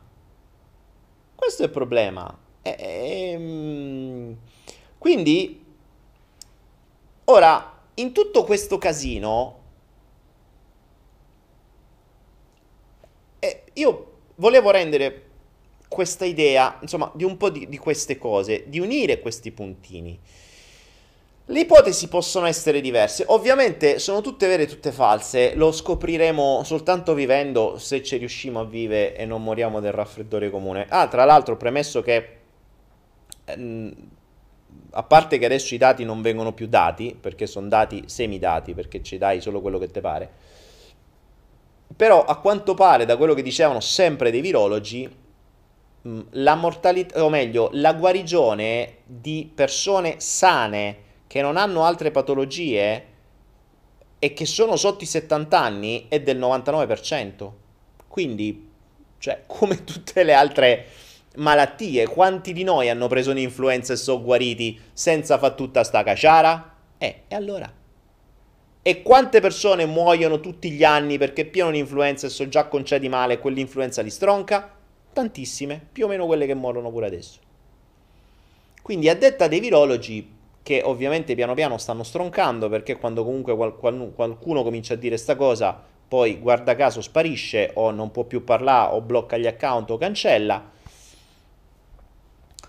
Quindi di fronte a qualcosa di assolutamente normale si sta creando tutto sto casino. Le motivazioni potrebbero essere diverse, molte probabilmente non le sapremo mai. Per quel poco che riesco a vedere, uno potrebbe essere inginocchiare l'Italia. Ah, attenzione, aspetta, c'è un altro punto. Il MES, ovvero EMS, meccanismo di... Uh, meccanismo di equilibrio europeo, mm, non mi ricordo che vuol dire MES, di stabilità, meccanismo di stabilità europea, MES, meccanismo, stabilità, meccanismo europeo di stabilità, ok, allora vai già. Comunque sia, il MES è questo fondo che, eh, a cui partecipano i vari stati dove noi ci abbiamo messo un sacco di soldi, di cui adesso tanto si fa parlare, eh, l'Europa non gliene sta fregando una mazza del coronavirus, ma sta spingendo tanto su questo benedetto MES. Che cosa potrebbe accadere? Che, come è sempre accaduto, come vi dicevo, la strategia primaria per conquistare le nazioni e per comandare le nazioni è o fargli una guerra, ammazzare il dittatore e mettere il tuo fantoccio, come spesso è accaduto, però prima sappiamo che ci sono mh, mm, i... non mi ricordo come si chiamano, però eh, sono quelli che vanno dal governo di turno a prestargli soldi. Dice, ah, guarda, vuoi dei soldi? Ti servono soldi? Ti do io. Tu poi me li ridai con un po' di sconto, cioè con un po' di interessi, che ovviamente non potranno mai ridare. Quindi non potendo poi ridare più quei soldi, interessi su interessi su interessi, inizieranno a, chi ha prestato i soldi, in genere Inghilterra o America, che poi sono la stessa cosa, inizieranno a prendere, a, a dettare legge, quindi o a far arrivare le loro aziende o a prendere aziende o a prendere, insomma, a prendere quello che vogliono, a mettersi nel, nei punti chiave per ottenere quello che vogliono. Bene, ehm, l'Italia già stava con le pezze al culo, adesso i, i danni li dovrete ancora contare, eh, perché i danni di questo delirio qui sono interminabili. Io voglio vedere l'economia italiana come fa. Eh, premesso che fino a qualche tempo fa, ovvero fino a prima del coronavirus, se non ricordo male, chiudevano 400 aziende al giorno in Italia. Non voglio dire delle. mettiamolo in, uh, come numero, poi cercate. Mi ricordo se al giorno o a settimana, però so comunque una cifra. Ora, immaginate un po'. Dunque, tutte le attività sono praticamente in ginocchio. Il turismo, che è una delle fonti fondamentali dell'Italia, è morto ehm, il, gli ingressi in Italia sono morti, quindi tutto il lusso che normalmente era acquistato da, da cinesi e da russi, morto, che era l'80%. Io posso immaginare, ho fatto tanti anni l'imprenditore, per un imprenditore fermare un'azienda, ma allo stesso tempo, perché oggi ho visto le nuove cos'era le nuove cose del decreto che dicevano stop ai mutui e alle tasse. Sì, ho capito, ma gli affitti? I dipendenti? Eh, il commercialista? Le spese? I fornitori? Chi li paga? Cioè, immaginate un ristorante che poi buona parte degli imprenditori italiani non è che hanno fondi alle spalle, un imprenditore investe tutto sull'azienda, pensa sempre che andrà meglio, non è che ha fondi alle spalle e se ce li ha cazzo deve metterci di suo per bruciarsi, per, per pagare. Ora, un mese di fermo, sapete cosa vuol dire? È un po' tipo agosto, dove devi pagare tutti ma non incassi una lira, dipende dalla, ovviamente da, dal tipo di attività che hai. Chi glielo ripagherà questo? A tutti gli imprenditori italiani. Perché i dipendenti devono essere pagati comunque e qualcuno li deve pagare. Ma se non lavorano? E se poi lavorano? Ma se le aziende ormai sono praticamente ferme? Cioè non puoi uscire. Quindi tutto ciò che è spettacolo e intrattenimento, morto. Non puoi, puoi fare un cazzo. Non puoi mangiare. Cioè, l'italiano gli ha levato il cibo. Infatti, adesso si sta attaccando a tutti i supermercati. Perché è l'unica cosa che fa. Attacca il supermercato. Cioè, che devi fare? Come fai? Per cui, mh, nel frattempo, le borse stanno andando a picco. Quindi le aziende, le grandi aziende crollano perché crollano i mercati. Le piccole aziende crollano perché non, non, c'è più nessuno in giro. Cioè, ci sarà da leccarsi le ferite e in quel caso già stanno chiedendo l'Italia uno sforo ancora di più del, del deficit, come se già ce n'avessimo poco, e a quel punto potrebbe arrivare il MES che ti dice, non c'è problema, te li presto io, con un piccolo interesse, poi me li ridai con calma, stai sereno, non ti preoccupare, intanto risolviamo il problema, poi me li darai, stai tranquillo. Eccolo lì, che così la storia si ripete. La storia si ripete, probabilmente ci dovranno dare un sacco di soldi a prestito, noi dovremo calare le braghe e ce le dovremo prendere, le tasse dovranno aumentare, per il virus ci potranno essere, ormai hanno testato come funziona la strategia del terrore, oggi come oggi se vi dicessero fatevi il vaccino e uscite, uscirete tutti, e poi soprattutto, io non voglio di niente, però permettetemi una battuta, permettetemi una battuta ragazzi. Io, io, non so nessuno, eh, cioè non, non, voglio commentare, non voglio fare niente. Sono soltanto uno che ama studiare la comunicazione. Ora, permettetemi di dissentire da leggerissimo conoscitore della comunicazione, perché mi reputo tale. Non sono un esperto, eh, sono un cantastoria. Sono un coglione che parla su YouTube e che sta, ha mille persone online in tempo reale la strategia di comunicazione è stata devastante, quindi mh, dovrebbero essere denunciati solo per, per, per, per, il modo che hanno scelto. Ma chi gliel'ha detto? Perché dietro ci dovrebbero essere gli esperti di comunicazione. Se nel governo non ci sono gli esperti di comunicazione, cazzo è grave.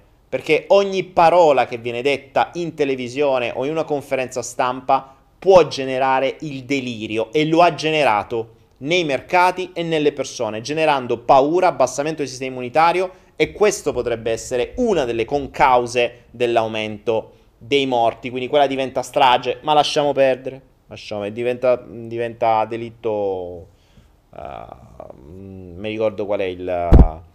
Il, il, coso. Comunque sia, vabbè, non accadrà mai, pur, puramente in linea teonica. Però la cosa che mi, mi, mi, fa, mi ha fatto veramente sorridere è che in un'Italia risaputa, conosciuta in tutto il mondo, dove c'è il valore della furbizia al primo posto, dove se vuoi eccitare la mente, tu devi dargli qualcosa di vietato.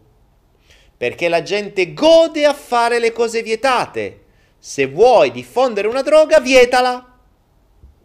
Vuoi diffondere la marijuana? Vieta la marijuana e guardate quanto ce n'è in giro, è la cosa più facile da trovare in giro. Vuoi diffondere la cocaina? Vieta la cocaina. È difficile trovare cocaina in giro? Uh, la trovate ovunque. La trovate ovunque. Quasi più facile trovare, è più facile trovare cocaina e, erba che trovare sigarette. Quando sono chiusi i tabacchini è, è più facile in Italia. Non so adesso, ma penso sia ancora più facile. Quindi, sapendo come funzionano i meccanismi mentali, sapendo quali sono i valori degli italiani, sapendo come una delle cose che più pompa l'ego degli italiani è parlare con gli amici di come l'hanno messo in culo allo Stato o come l'hanno messo in culo all'autorità o come sono riusciti a bypassare eh, il poliziotto e le tasse e qua cioè guarda ho fatto questo eh, mi sono testato sta cosa perché così non paghi le tasse. E faccio questo perché così scarico di qua. E perché mo io un testo a mio nonno perché così pago quest'altro. Cioè, in un'Italia dove si fa questo normalmente, dove se sei furbo sei figo, qualcuno mi viene a dire che ci fidiamo degli italiani e che noi gli diciamo di stare a casa e loro stanno a casa. Un ministro che mi fa delle leggi dicendo che si fida degli italiani quando nelle poste e nelle banche le penne sono attaccate al cordoncino per evitare che te le fotti, già la cosa mi preoccupa. Perché vuol dire che forse ti sei scordato con chi cazzo stai a parlare. Cioè, non ci dimentichiamo che l'Italia è una nazione in cui c'hai l'antitaccheggio ovunque, c'hai le cose attaccate ovunque, c'hai de tutto de più perché se appena sgarri te se fottono qualcosa e tu fai le cose fiduciarie e infatti si è visto, gli hai detto, mi raccomando, se avete il coronavirus statevene a casa, eh? si è diffuso tutto. Appena avevano detto state a casa, non vi muovete, zona rossa, treni e treni e treni che andavano verso il sud e hanno scoperto subito che nel treno verso Napoli tipo 17-18 persone erano malate. Per forza! Cioè all'italiano non puoi dire non fare una cosa. Sarà il primo che dirà cazzo l'ho fottuto. E ora? tutta sta legge, tutta zona rossa, in che cosa si, si fi- finisce tutto sto berdello? Di- nell'autodichiarazione. Sapete che cosa accadrà adesso? Ci saranno i, i video, mille modi per trovare scuse per l'autodichiarazione. Cioè, basta che autodi... Dove vai? Vai in giro? Dove andiamo? Vai dall'altra parte del mondo? Oh, che dichiari? Vado per salute. Eh, a posto. Ma scrivi a posto. Io voglio vedere sti, sti poveri, ste poveri polizie, carabinieri, eccetera, che devono far compilare queste cose. A parte che sono curioso di vedere i controlli, però vabbè. Ma queste povere forze dell'ordine che dovranno fare file file e file di sta gente che dovranno compilare sti pacchi di roba, pacchi, pacchi e pacchi. Ora, poi qualcuno ha detto perché dopo verranno fatti dei controlli più accurati. Mi spiegate come funziona?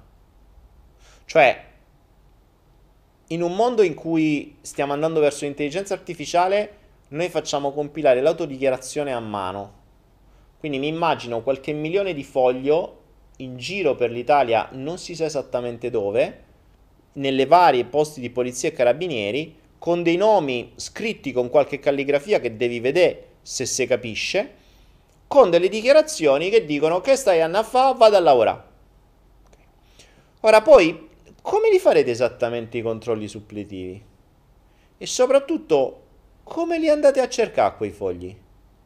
Cioè io mi vedo già che ne so, cioè, guarda hanno trovato quello là col virus, lo chiamo, cioè, abbiamo beccato uno col virus, stava in giro, vai a vedere un attimo che aveva dichiarato e mi immagino, capito, questo qui che si mette uno col dito, sapete quello che il coso per i francobolli, che si mette lì, che bagna il dito e comincia a fare così, com'è che si chiama quello? Ti, ti, ti, questo non è... Questo non. E si deve scorlare tipo 700.000 fogli per trovare il nome, sperando che l'abbia scritto bene, di quello che ha fatto la dichiarazione che da Napoli se n'è andato a Milano per trombarsi la ragazza dichiarando che era andata a lavorare. Mi spiegate come funzionerà sta cosa? Perché sta cosa qui mi ha fatto veramente sorridere. Cioè, mi immagino sti poveri cristi che veramente... Perché poi io ho fatto il carabiniere, sono stato, sono stato nell'arma, anche sono stato nel centro sportivo, però mh, veramente grande applauso a loro che devono far rispettare queste robe. Che davvero... Mh, cioè, quando vengono fatte queste... questi... Poi attenzione, mi rendo conto, siamo in un momento di urgenza, quindi posso capire che diventa difficile, quelli ogni giorno devono tirare fuori decreti per cercare di fermare sto bordello e ovviamente non possono prevedere tutto. Tirano giù un decreto, poi, poi spicciatevela un attimo voi, perché poi se la spicciano le regioni, poi se la spicciano le varie armi, ma io mi immagino, cioè non, lo, non ho idea, non ho proprio idea di come faranno, perché poi tutta sta gente starà lì a far compilare moduli e, e, e a, a imbeversi di liti per andarsi a cercare e andare controllando stavano e che facevano. Mentre tutto il resto del mondo continua a fare truffe, rapine, stupri. Eh, cioè, cazzo! Quindi stiamo togliendo, togliendo forza dell'ordine all'ordine pubblico e alla difesa del cittadino per fargli compilare moduli. A fiducia. Vabbè. No, no, io non dico niente, però eh... Cioè, riflettiamoci.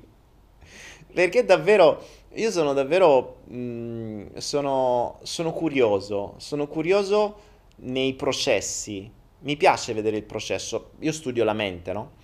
E quindi parto da, da, un, da un punto, che è quello che si vede fuori, e cerco di trovare il processo mentale che ha generato quel punto. Quindi mi piace sempre scoprire i processi, mi piacerebbe scoprire il processo di come fanno il tampone, mi piacerebbe scoprire il processo di come faranno il, uh, la verifica sulle cose che scriveranno, mi piacerebbe scoprire il processo e vedere come le andranno a cercare a manina uno a uno, oppure peggio ancora spero non sia così, ma che ci sia magari tutta una serie di carabinieri e dei poliziotti che vengono tolti dal loro normale coso per inserire a manina all'interno di un software che non c'è, con un'intelligenza artificiale che non c'è, eh, tutti i dati di questa gente che compila le cose a mano. Cioè, tirare giù un softwareino al volo con le grandi capacità che abbiamo eh, metterci dentro un'intelligenza artificiale e fornire la polizia con un pad che la dichiarazione viene fatta direttamente in automatico e non a mano, così che viene inserita in un cervellone dove in tutta Italia sanno tutto di tutti, no, eh? Difficile? No, stiamo ancora a mano stiamo. con le penne che poi mi raccomando perché giustamente permettetemi questa, ma se dovete fornire alla polizia e carabinieri sti moduli, fornitegli pure, pure la penna che è attaccata alla macchina, perché se no deve essere col cordoncino pure quella, che sicuramente quello che passa, che lo fermate, gli dicono devi compilare il modulo e fa e io la penna ce l'ho, te la diamo noi, però devi essere sicuro che non te la rubano perché se ruba una penna ai carabinieri è reato, attenzione, per sicurezza attaccatela al cordoncino pure a loro come si fa alle poste e alle banche, ma noi ci fidiamo di voi cittadini. Mi raccomando, ok? Ragazzi, cioè, io faccio tutto questo perché è, ogni tanto è meglio ridere di sta roba, se no veramente dobbiamo piangere. Eh, però, cioè, ci penso io che sono un cantastorie, ma dai, ma dai, davvero? Stiamo facendo tutto sto casino per un raffreddore che non lo dico io, lo dicono virologi di mezzo mondo, mm, che accadrebbe sempre e che se facessi questa cosa qualunque anno sarebbe la stessa cosa. Ma quest'anno è, è diventata una pandemia, ma non può essere data pandemia perché sennò le banche perderebbero, quindi deve aspettare ancora qualche mese prima che la dichiarano pandemia, così possono arrivare i soldi. Nel frattempo l'Italia va giù a sconto, viene messa in ginocchio, intanto guarda caso il referendum Ciao. In mezzo a tutto sto casino, chi paga? E dire, vediamo i lati positivi però, vediamo i lati positivi. Finalmente eh, i genitori possono stare più tempo con i figli, uh, le coppie possono stare più tempo assieme e secondo me aumenterà il tasso di suicidi in maniera esponenziale in questo mese, perché c'è gente che non, ci sono coppie che mh, conosco benissimo, ma tante altre me l'hanno confermato, che stanno assieme o stavano assieme per quieto vivere, ma che riuscivano, riuscivano a stare quieto vivere perché non ci stavano mai assieme, perché uno lavorava, l'altro stava un'altra parte, poi quando non lavorava andavano a fare i corsi, andavano in palestra, andavano a fare camminate, guarda, trovavano amici con le amiche, calcetto e cazzi mazzi, quindi ci stavano mai, quindi in realtà il tempo in cui si stava assieme, c'è gente che magari stava da 10 anni assieme, ma se sono visti giusto quei, quei, que, quella 30-40 giorni in tutto, se, se li metti proprio, te togli il tempo che dormono e il tempo che che mangiano, praticamente manco si conoscono. Ecco, adesso, cazzo che devi stare un mese assieme in casa, sapete quante coppie si scocceranno? Cioè, quest'anno diminuisce il tempo, la media dei tre anni e mezzo, che è il tempo in cui una coppia poi si sfonna, quest'anno verrà devastata. Quest'anno, in questo mese, mh, vogliamo scommettere? Io scommetto, tenetevi sta scommessa, lo vediamo nei prossimi mesi, vediamo dalla fine del coronavirus a fine anno il numero di divorzi e dei suicidi, secondo me, eh, che accadranno e vedrete quanto sarà aumentato rispetto ai mesi precedenti. Perché stare dentro casa con i figli, nella maggior parte dei casi non voluti, che c'è gente che veramente avrebbe preferito allevare i conigli che fa i figli, che fa pure rima, e l'ha pure detto spesso e volentieri ai figli stessi, causandogli dei casini nella testa che manco sa. Ehm, eh, sta coi figli e sta con la coppia con cui non si ha il coraggio magari di mandare essere mandato a fanculo, è devastante. Stare sempre lì è una reclusione. È una reclusione. Quindi, se state veramente bene, state, starete da Dio e questo coronavirus per voi sarà una manna dal cielo, perché non pagate le tasse, non pagate le bollette, non pagate il mutuo, state dentro casa, vi chiudete dentro casa, trombate la mattina la sera, vi divertite, quando c'è idiota che parla in televisione qui sul telefonino che fa 1060 persone, mai fatto. De parla di coronavirus, lo seguite, magari fate anche qualcos'altro interessante assieme, bene, ma sarà veramente una manda dal cielo. Se siete dei, veramente dei, siete dei genitori che hanno fatto i figli per perché li volevate, perché volevate davvero stare con loro. Adesso per voi sarà un'altra manna dal cielo perché finalmente potrete stare con loro. Approfittate genitori, voi non avete idea di quanto i bambini hanno bisogno di passare del tempo con i genitori. Genitori, ora che avete tempo di stare con i bambini, non passate il tempo al telefonino, non passate il tempo solo a leggere, a crescere, magari comprando il pacchetto di Mystery Box che invece di 245 euro costa soltanto 97 euro e vi dà ebook, vi dà videocorsi per crescere, approfittare di stare a casa e studiare. Non fate solo questo, state anche con i vostri figli, magari studiate con loro, magari fate meditazioni con loro, magari approfittate per insegnare comunicazioni, magari approfittate ai vostri bambini per spiegare come funzionano le cose per far sì che questi eventi non diventino dei traumi, ma diventino dei veri momenti di crescita, anzi ricordati nel tempo come quel momento in cui finalmente sono stato un mese con mamma e papà. Wow! Sempre che mamma e papà stanno ancora assieme, cosa abbastanza rara purtroppo. Per cui mh, approfittate perché davvero questo, questo evento per quanto traumatico e devastante sarà per tutta la nazione, ma potrebbe diventare davvero un, un, un momento, forse il momento migliore della vostra vita. È un evento assolutamente impossibile da far capitare nella normalità di tutti i giorni gente che è abituata nel proprio tram tram, nel negozio, nell'ufficio, improvvisamente per un mese si ritrova a casa, ma non in vacanza, recluso.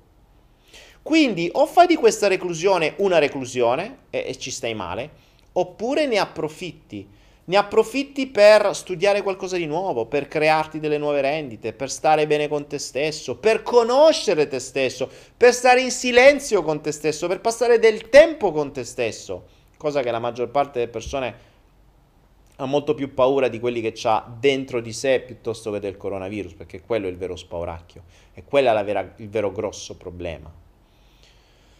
Per cui penso che alla fine dei giochi questo virus sia una grande opportunità.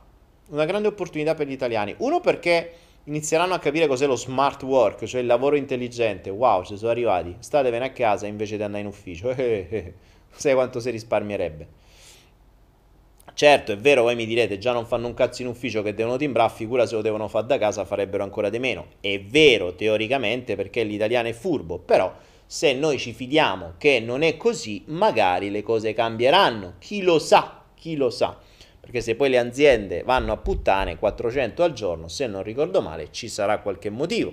Che, insomma, le aziende sono fatte di persone, eh, per cui se le persone eh, fossero tutte furbe o fanno la metà di quello che, che, che potrebbero fare, se invece tutti si impegnassero e facessero tanto, magari le aziende andrebbero anche meglio. Poi ovviamente non è, mh, io ho fatto sempre l'imprenditore, purtroppo so che vuol dire, ovviamente non sono tutti così, ma in un mondo di furbi non è facile vivere. Ripeto, ovviamente non è, poi qualcuno mi dice, ah perché parli sempre male dell'Italia? Non è che parlo male dell'Italia, vedo i fatti, cioè, purtroppo scusatemi, ma non è colpa mia. E vedo i fatti da chi governa innanzitutto, perché mh, ci fossero degli esperti sarebbe anche carino che in questo caso ci vorrebbero veramente degli esperti più che dei politici. I politici sono esperti di comunicazione, eh, qui dovrebbero essere dei medici, dei virologi, dei gente che ne sa che fa ste robe. Poi magari ci sono anche dietro, insomma. Non lo so, visto quello che fanno, non lo so, però. Per cui facciamo in modo che Mm, facciamo in modo che questa, questa, questo virus diventi un'opportunità. Uh, interessante che tutto sto bordello, tra l'altro, e tutto questo caos terminerà, in teoria si spera, il 3 aprile, il giorno del mio compleanno, guarda caso. Il 3 aprile sarà, mm, finirà questa, questa pantomima, si spera, si spera che gli italiani davvero se ne stiano a casa per un mese, cosa abbastanza improbabile, e, e che magari smettano di fare tamponi così la gente non, non si ammala più. ehm, il 3 aprile questa cosa finirà. Ci leccheremo le ferite, spero che finirà. Anche perché io a giugno dovrei venire in Italia e dovremmo fare il lab a Torino il 5 di luglio, quindi voglio ben sperare che per quel periodo sarà finita sta cosa, anche perché se continua qualche altro mese dell'Italia non ci sarà più niente. Per cui per cui voglio leggere un po' quello che dite voi perché non vi ho cagato per niente. Eh, ho fatto questo mio excursus. Mm. Ah, vedo che stasera siamo veramente massacrati da questi commenti. C'è la regia che si sta uccidendo, porella, povera regia. Facciamo un applauso alla regia. Danielo Guccioni dice: Dicono ancora un mese. Ma in. Um, in, uh, in Cina eh, con, con, tutta quella gente che c'è sono riusciti a contenere tutto in pochissimo tempo. Cioè ormai in Cina non c'è più niente. Ci sono, vedevo i dati di oggi, 25 nuovi casi in più su 1 miliardo e 300 di persone. A noi su 57 milioni, 1000 in più. Cioè, abbastanza assurdo. Ora, la domanda che io mi faccio è eh, e infatti Francesco Bertolino dice firma del MES e finisce tutto, che potrebbe anche essere, potrebbe anche essere. Firma del MES, nel frattempo, nel frattempo eh, si comprano le aziende a sconto, nel frattempo si fanno un po' di prestiti all'Italia, nel frattempo la si inginocchia sempre di più, nel frattempo tante aziende chiuderanno, nel frattempo i ricchi diventeranno sempre più ricchi e i poveri sempre più poveri Mm, ricordiamoci, l'obiettivo è sempre quello di avere degli schiavi che non pensano e che stanno nello stato del bisogno. In questo caso, in molti verranno messi in ginocchio, quelli poveri saranno, resteranno poveri, magari la media borghesia inizierà a diventare un po' più povera, che è sempre quella che un po' rompe i coglioni, perché quella di mezzo è quella che un po' rompe le scatole, quella che sta abbastanza bene da cominciare a pensare.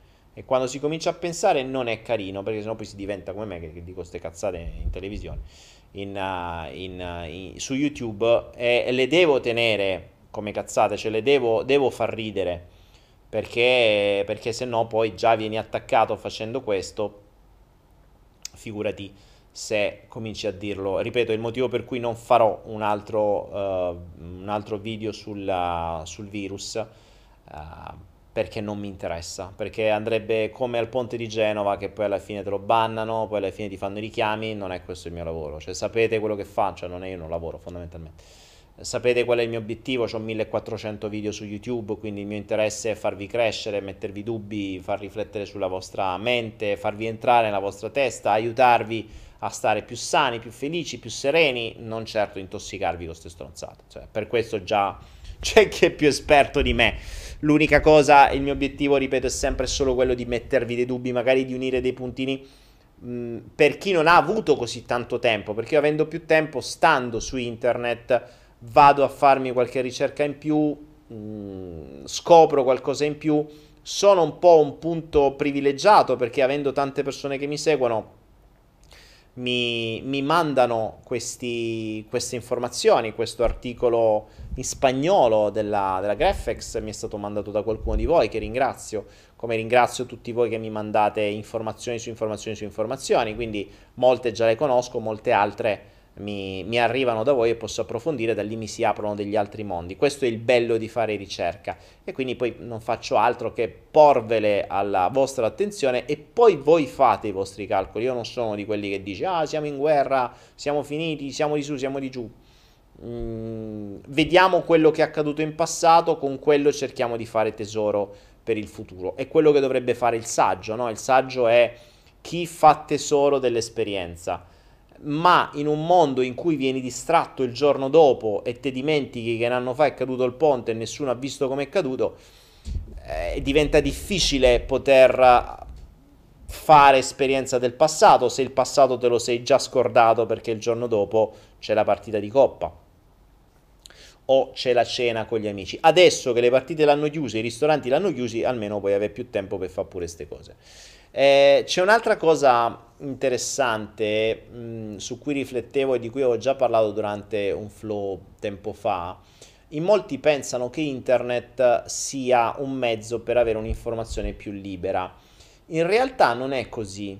Non è così perché in base ai, mh, al nuovo modo che ha internet e alle nuove intelligenze artificiali, mentre prima in televisione tu potevi fare zapping, no? Per cui tu zappavi, zappingavi, giravi i canali e poteva capitare che casualmente tu capitassi su un canale in cui c'era qualcosa di interessante, di diverso dal tuo, cioè di diverso dai tuoi interessi. E magari, che ne so, tu sei interessato a, che ne so, alla cultura, all'arte, alla, allo spritz e alla palestra, ti ritrovi su un canale di cucina. E dici, oh, che figo, la cucina, non mi ci avevo mai pensato. Eh, c'è Masterchef, eh, che bello. Allora, quasi quasi mi metto a fare due cose pure io e partecipo a Masterchef pure io. E magari da, esci fuori dal tuo mh, pacchetto di informazioni e scopri qualcosa di nuovo.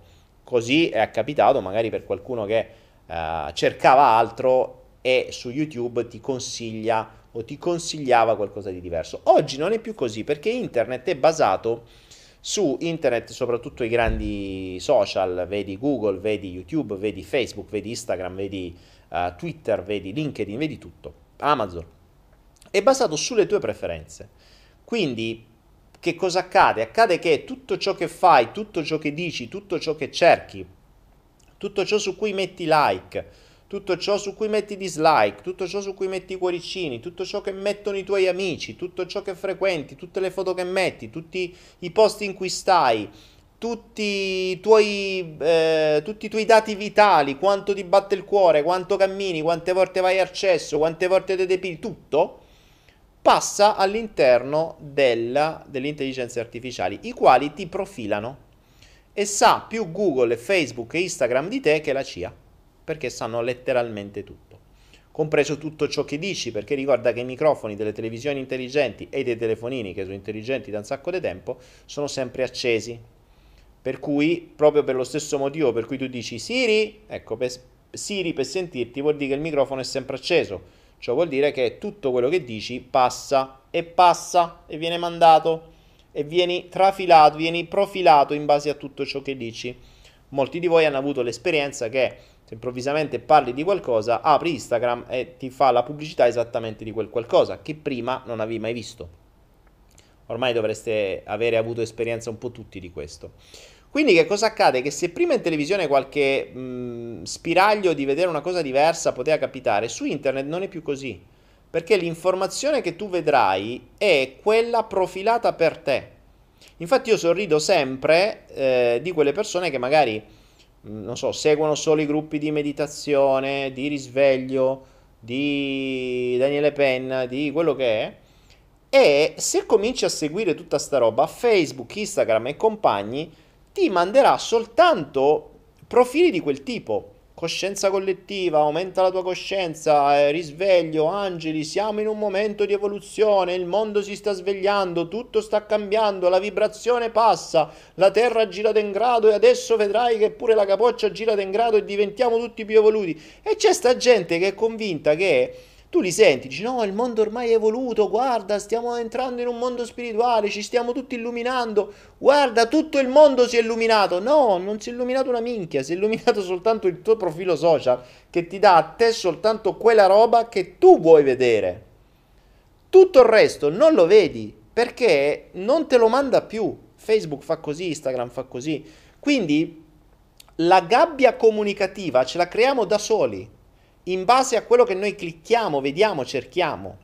La vera ricerca, ormai purtroppo la gente è abituata a informarsi da Facebook. Facebook non è una fonte di informazione. Le fonti di informazione te le devi andare a cercare e te le devi andare a cercare in giro per il mondo, in lingue diverse e le devi andare a cercare tu con delle chiavi, con delle ovviamente usando Google nella maggior parte dei casi, ma usando anche altre lingue, usando magari amici che ti parlano russo, cinese, giapponese per vedere che cosa dicono quelle nazioni e andarli a cercare sui loro motori di ricerca. Non è facile, ma se vuoi fare un lavoro di ricerca deve essere fatto così. Se invece ti limiti a lisciarti i diti, come si suol dire, scrollando Facebook o Instagram sul telefonino e pensando che quella sia l'informazione reale, eh, stiamo a posto così. Come non puoi sperare che l'informazione reale sia quella data dai media di regime di regime, di Repubblica. Uh, Ansa, Reuters, uh, Repubblica e compagni. E la, se vedete, leggevo l'altra volta la, la rassegna stampa delle pagine mh, dei, dei, quotidiani mondiali di come hanno descritto l'Italia. Cioè, l'hanno massacrata, l'hanno letteralmente massacrata davvero se andate in giro per il mondo e per chi sta in giro per il mondo dire essere italiano mm, non lo fate, non ditelo, non ditelo, perché ormai tutti sanno, tutti sanno che gli italiani sono gli untori del mondo, sempre alla peste quella di Renzo e Lucia. Le descrizioni che c'erano nei promessi sposi sono, ci sono dei passi che sono simili a quelle che noi stiamo leggendo sull'Ansa, su Reuters e sui giornali di, di questi giorni è sconcertante, è sconcertante. Eppure è vero. Io, mh, ripeto, sono lontano da voi, sono dall'altra parte del mondo.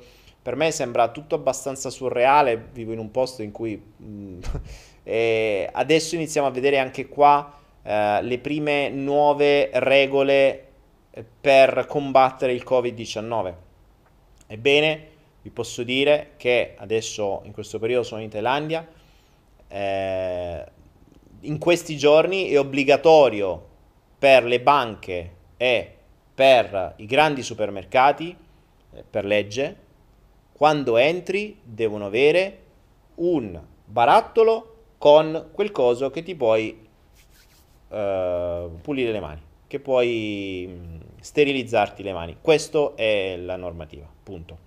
Cioè, tutti hanno un banchetto con sta cosa, che è piena perché non la usa nessuno. Cioè voi potete andare in qualunque ora del giorno e della notte, in qualunque banca, in qualunque supermercato, in qualunque cosa, vedete il banchetto che c'è scritto Covid-19, c'è tutta la cosa che dice devi entrare, devi pulire, devi fare, pieno.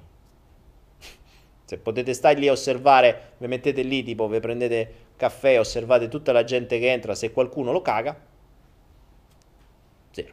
Ok, per carità. E, e ovviamente cioè, qui ci sono mercatini con migliaia di persone, mm, feste, non gliene frega un cazzo a nessuno. Quindi, vabbè, premesso che abbiamo una quantità di cinesi devastante qui, ok. Quindi, amici miei, vediamo un po' che cosa mi state dicendo. Eh, Natalino, infatti non ho una percezione precisa di quello che sta accadendo in Italia, ma Natalino lo posso... Allora sì, non ho una percezione precisa perché seguo dalle notizie, posso immaginare dalle notizie come può essere. Ehm, posso immaginare come può essere, posso immaginare che oggi l'Italia sia una delle... Cazzo, deve essere una figata, girare senza traffico, vedere i posti, però non puoi, cioè devi, devi avere una dichiarazione che devi stare a casa. Quindi lanciamo questo, questo, eh, questo slogan che era il titolo di questo flow, ovvero 1 più 1 più 30.000 che sono i soldati che adesso stanno in Italia uguale hashtag stata a casa perché stata a casa tua che è meglio ma è meglio è meglio perché è meglio che ne guardi queste cose in giro qualcuno mi diceva ieri che su Milano hanno girato per tutta la notte elicotteri si sa perché? per cercare che Buh. quindi intanto girano elicotteri intanto i mezzi pesanti giustamente se proprio e poi è in... interessante come tra l'altro se proprio la vogliamo dire tutta il blocco della nazione è avvenuto quando devono passare i mezzi pesanti. Così almeno non c'hanno roba in mezzo ai coglioni, no? Che culo. Cioè, guarda, cazzo. Io dico, penso che la natura sia veramente. Non è casuale, è proprio. è preciso. È, aiuta tantissimo la, gli americani in genere. Aiuta, aiuta sempre tanto. Cioè, cazzo, il virus che capita proprio qualche giorno prima del Capodanno cinese. A noi bloccano la nazione proprio quando devono passare i mezzi pesanti. È il ponte che, che, che, casca proprio quando pioveva a rotta de collo, le telecamere che, che ser, bruciano proprio un istante prima che, si, che casca. Ma cazzo, cioè, la sfiga ci vede. Quando dicevo io... Capite perché io vi dico... Eh, Mm, quando dicevo nel video sulla, sul, uh, sul, corona che ho fatto qualche giorno fa che l'Italia è, siete veramente sfigati. Cioè, eh, che cazzo? È palese? Oh, la sfiga ci vede benissimo con una precisione temporale spaventosa. Cioè, neanche se si riuscivano a incrociare mille elementi si riusciva a fare una cosa del genere. Cazzo, l'Italia chiusa proprio quando sbarcano gli americani. Oh, fighissimo. Ma che comodo. Pensa che, immaginate colonne di Abrams da 700 tonnellate che dovevano passare per città, che dicevano la polizia, quelle cose, i paletti. Aspetta, ferma, fa passare il carro armato, vai. Immagina a Napoli. Oh, passate per armato, eh. eh. casino. Invece così, tutta la casa, via, passate, vai, c'è neanche bisogno, facile. Ho visto delle, delle scene a Palermo uh, di qualche video che um, mandano... Uh, che ha mandato qualcuno dove c'erano queste colonne di carri dentro Palermo in città che passavano. Sembra uno stato di guerra. Vabbè, Oschi dice Simona Gemma sopra di me volano elicotteri da un'ora. Eh, a posto. Sei un brutto bufalaro, Daniele, Marco Ferrara. Ma sì, sì, ma io lo so, sono bufalaro, io sono andato su bufale.com un sacco di volte. Ma infatti, ragazzi, se voi volete porvi dei dubbi, andate su bufale.com. Bufale.com fu quello che disse che il mio video sulla Coca-Cola era falso. Peccato che le mani sono mie e il bollitore è mio. Quindi, quando dice che una cosa che ho fatto io è falsa, vabbè, ok. Va bene così. Lì capite, quindi volete andare a vedere alcune cose su cui porvi dei dubbi, andate su bufale.com. Perché le cose che danno fastidio e che fanno pensare vengono messe là. Quindi volete farvi una cultura, andate nei posti di bufale. Dici che la sfiga non è cieca, no. Defender 2020, fine New World Order. E appena la percentuale di morte del virus è aumentata dal 2 al 5%, dice Christian Picciao. Eh, e allora? Io non voglio sapere la percentuale di morti, voglio sapere il tipo di morti. Perché sui primi 10 si sapeva, su tutti gli altri non si sa chi so. Tra l'altro, attenzione, altra roba, altra roba perché girano, girano voci un po' particolari inform- su, sui, sui malati, eh? perché anche lì è un po' strano. Ora, Scusate un attimo, 10.149 malati, ok? Mi spiegate come mai in un mondo in cui la vita è condivisa sui social, mm, dove condividono pure la carta igienica che hanno comprato, e il panino che si stanno a mangiare, e il bombolone che hanno appena rotto un due, e il caffè che hanno appena finito con i fondi del caffè che hanno fatto la forma del cuoricino di sta minchia? Possibile, cazzo, che 10.100 malati non abbiano pubblicato una beneamata mazza sui social? Me fate vedere, qualcuno di voi lo conoscerà perché per il concetto dei sei livelli di separazione li dovremmo conoscere per forza qualcuno. Qualcuno di voi siamo mille in linea e chissà quanti altri vedranno questo video qualcuno di voi, un cazzo di malato, lo dovrà conoscere. Mi mandate il certificato che è malato? Gli avranno fatto un esame, no? Gli avranno detto, oh sei malato, eccotelo qua, le analisi, ok? Me lo mandate per cortesia, uno, uno, lo voglio vedere. Uno che dice che è malato vero, non che dice che è malato, eh? Perché se lo dice attraverso i giornalisti che l'hanno pagato è un altro discorso. Ma che abbia un certificato. Io non ho ancora visto su 10.000 malati come è fatto la certificazione che sei malato. Un'analisi, come le analisi del sangue che vi ho mostrato io l'altro giorno. Me ne mandate uno, vi prego, siete sicuramente uno conosce un malato e veramente voglio vedere come è fatto perché voglio vedere che cosa scrivono. Voglio vedere se c'è qualche informazione in più. Mi permette... Cancellate il nome, non mi interessa. Mettetemi almeno il... O se poss... Mi piacerebbe intervistare un malato. Ecco, se conoscete un malato, mi gli fate la cortesia, mi piacerebbe intervistarlo. Uno solo. Uno, non quelli che hanno 90 anni con altre 750 patologie già imbottiti dei farmaci. Un malato normale. Uno che abbia da 0 a 40 anni. No, scusatemi, di quelli non ce ne sono, hanno detto. Di uno che abbia più di 40 anni perché sembra che quelli piccoli non si ammalano. Beh, ci sono alcuni malati sotto i 40 anni molto difficili.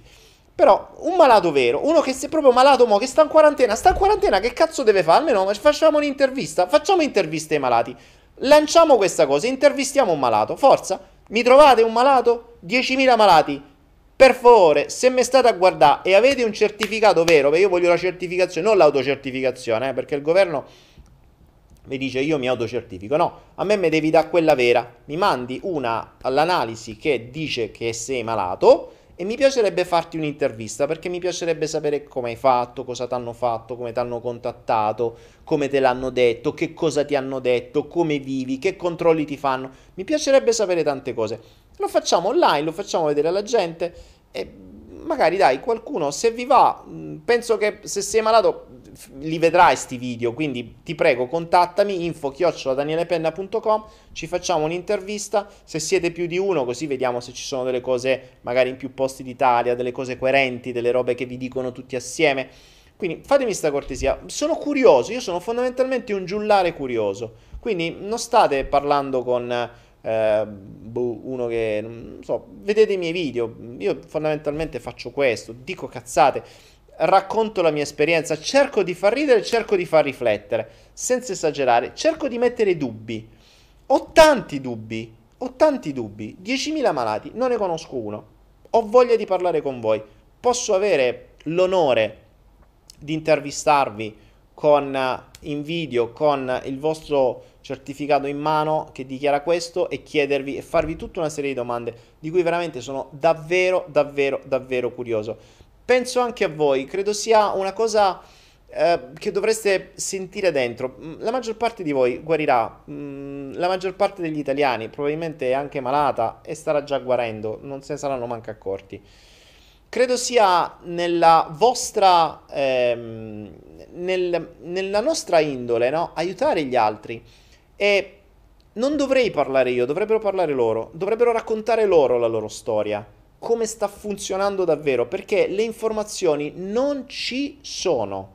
Noi vediamo solo numeri, le persone non sono numeri. Abbiamo il panico in Italia, avete il panico in Italia e in mezzo mondo per dei numeri detti da uno che appare in televisione e dice oggi mille malati in più, chiudiamo tutto. Sono d'accordo, va bene, ma cazzo, qualche informazione in più? Credo sia lecito. Ma per me no, che non me ne frega niente che sono dall'altra parte del mondo. Ma per chi chiude un'azienda? Per i bambini che non studiano e che magari perdono un anno? Per, uh, per, per gli investimenti che vanno a puttane? Per tutto quello che sta accadendo, credo sia lecito sapere di più. Allora, se non possiamo saperlo al governo, giustamente, perché non è che ci può dare tutte scritte, cioè, no, guarda che sono mille, uno là, uno su, uno giù, uno destra, a sinistra. Ok, non lo vogliamo sapere, però possiamo farlo noi.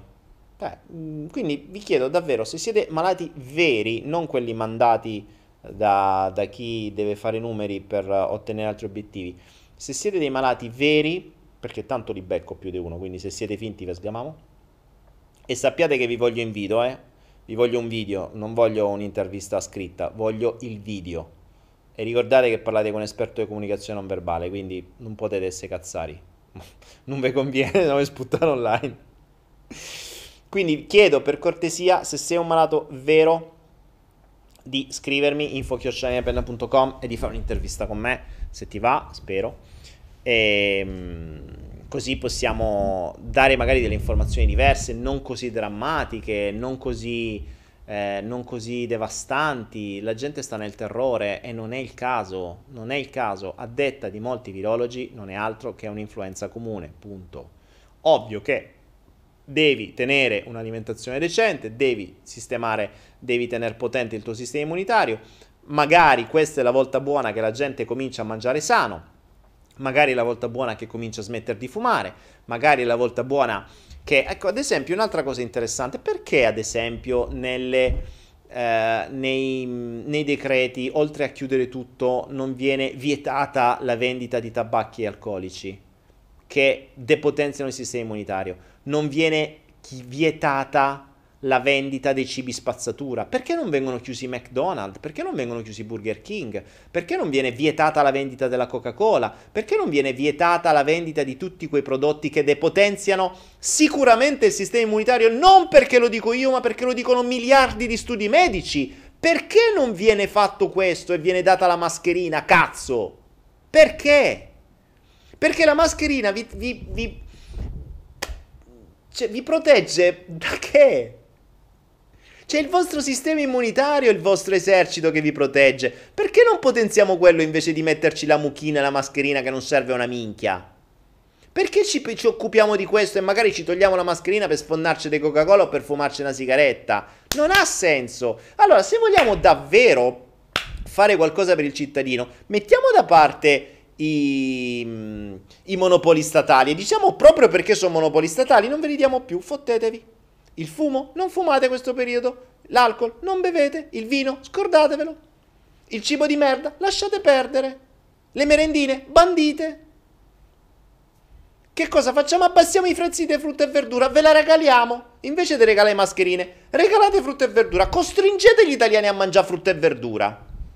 Costringete a mangiare frutta e verdura. Le arance che si buttano in Sicilia perché non sanno più che cazzo farsene per tutti i casini che arrivano dall'altra parte del mondo, regalatele, date una botta di vitamina C agli italiani e vedete come il sistema immunitario si potenzia e al virus glielo butta al culo. No, No, non si fa così. Si chiudono le strade, bisogna farle file a, un metro.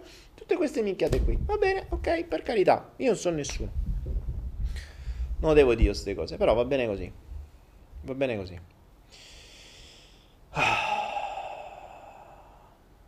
Va bene così. Eh, scusami, sono un attimo fatto prendere perché quando, quando giochiamo con la salute degli altri, quando sento certe cose quando davvero ci potrebbero essere da chi ha il potere degli atti fatti bene per la salute, anzi approfittare di queste cose per andare a toccare le cose che davvero minano la salute, non vengono fatte. Ma ovviamente, ovviamente chi comanda non può andare a toccare le grandi corporation, non può andare a toccare eh, quelli che in qualche modo li finanziano, non può andare a toccare i burattinai. Eh, non si può.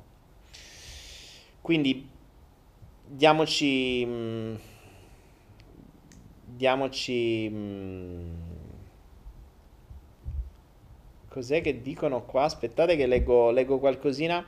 A Londra... Oh, c'è Monica. A Londra chi ha chiamato hanno chiesto al se tra i vari sintomi ha sanguinato, ma non hanno voluto specificare da dove e comunque vengo a farti a fare il test a casa. Eh? Quindi donne, se avete sanguinato per il ciclo, avete il coronavirus a, a coso. Porro è malato. Bevi Daniele. Di questa azienda che produrrebbe il vaccino si possono comprare le azioni di questa azienda? Eh, Filippo, no. È stata una delle prime cose che ho cercato di vedere. No, la Graphex non è quotata in borsa. È un'aziendina, non si è ben capito perché ha beccato 19 milioni di dollari per fare sta cosa, però probabilmente sarà pure una di quelle dove ci investe Bill Gates, non lo so.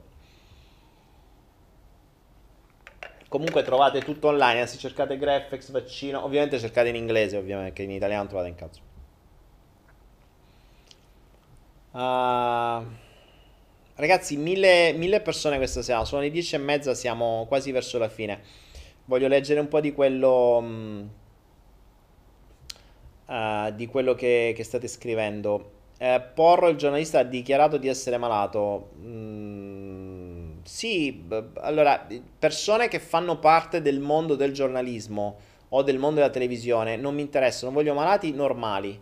Cioè voglio Uh, Ciccio Mario Rossi che sta a Bergamo e che sta chiuso in casa da 10 giorni perché è malato e gli hanno dato il certificato. Voglio parlare con lui.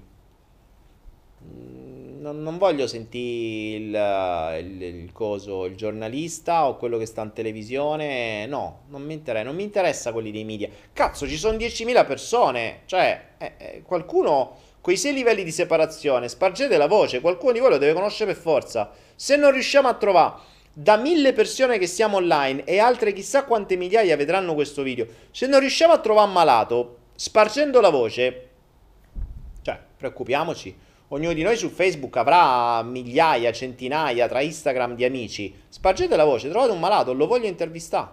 Fatemi questa cortesia. Fatemi questa cortesia. Ah. Il virus col caldo muore. Eh, Monia Santarelli. Ma allora, tutti, tutti i virus dell'influenza eh, trovano mh, mm, terreno fertile al freddo.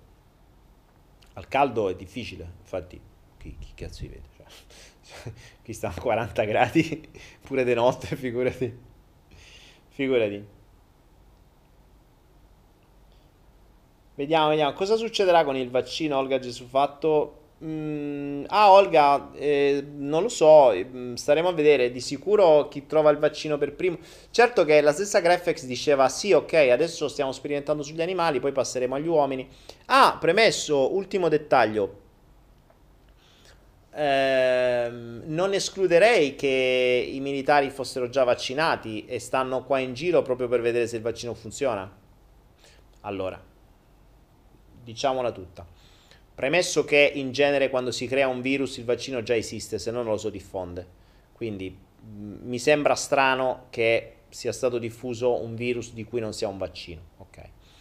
Ovviamente se vuoi guadagnare di più devi prima scatenare il panico o la pandemia. Scatenata la pandemia, ha creato il terrore. Sinceramente mh, vedremo perché se questa cosa si spegne in Italia, allora noi eravamo un test. E vabbè, e dovevano essere... Si vede che l'Italia serviva a qualcosa e doveva essere crepata per qualche motivo. Se invece dall'Italia si diffonde in tutta Europa e questo delirio mh, mm, si diffondesse mediaticamente, perché attenzione, noi non è che abbiamo più malati, facciamo solo più tamponi, ma perché li paga lo Stato. Non credo che la Germania ne abbia di meno, non credo che la Francia ne abbia di meno, semplicemente non sono così idioti da scatenare il panico, perché sanno benissimo che ci perderebbero a morte. Ovvio, no? Eh, quindi probabilmente fanno bene attenzione a fare tamponi a IOSA e a cominciare a dare i numeri come stanno facendo in Italia perché scatenerebbero la stessa cosa e sarebbero costretti a scatenare la stessa cosa perché adesso hanno il caso dell'Italia. Quindi la fine sarebbe la stessa, delirio, distruzione dell'economia, cadute in borsa, eccetera. Invece, così facendo, loro sono, hanno la possibilità di comprarsi l'Italia a sconto. Quindi la vedo difficile questa, la vedo difficile che in Germania e in Francia accada la stessa cosa, a meno che, a meno che non sia voluto in modo tale da poi guadagnare molto di più sul discorso dei vaccini e su tutto quello che c'è. Perché se il vaccino poi è davvero un modificatore del DNA, allora lì stiamo facendo qualcosa di molto di più. Allora lì stiamo modificando il DNA in massa di milioni di persone. Di sicuro, oggi come oggi, se eh, dovessimo trovare un modo per... Mh, mm, schiavizzare le masse, questo è stato un ottimo test. L'avete visto nell'arco di una sola settimana. Una sola settimana. Una sola settimana e l'Italia è stata chiusa in casa. Neanche in uno stato di guerra, neanche con un, uh, con un regime marziale, neanche con uh, un... Um, neanche con un coprifuoco neanche e non è una guerra, perché con la guerra ci sarebbe stata la resistenza. Invece, dicendovi c'è il virus, lo spauracchio esterno invisibile, che è molto simile, eh, attenzione, alla, alla religione, cioè eh, siamo allo stesso livello di fede. Nella religione voi credete a un amico immaginario, invisibile, a un personaggio invisibile che sta lì sopra e comanda. Adesso stiamo credendo a un virus invisibile che fa morti e malati che io vorrei vedere perché non l'ho ancora visti. E, ehm, quindi uno spauracchio invisibile che vi fa restare in casa, non vi fa uscire, non vi fa unire, non vi fa aggregare, non vi fa parlare tra di voi, non vi fa fan cazzo dividi e timpera. Chiudi dentro casa e chiudi dentro le loro gabbie. Smetti di farle pensare, lasci in uno stato di stress, di combatti o fuggi, crepali con la paura e, e comanda. E fagli applicare e così applichi tutto ciò che vuoi.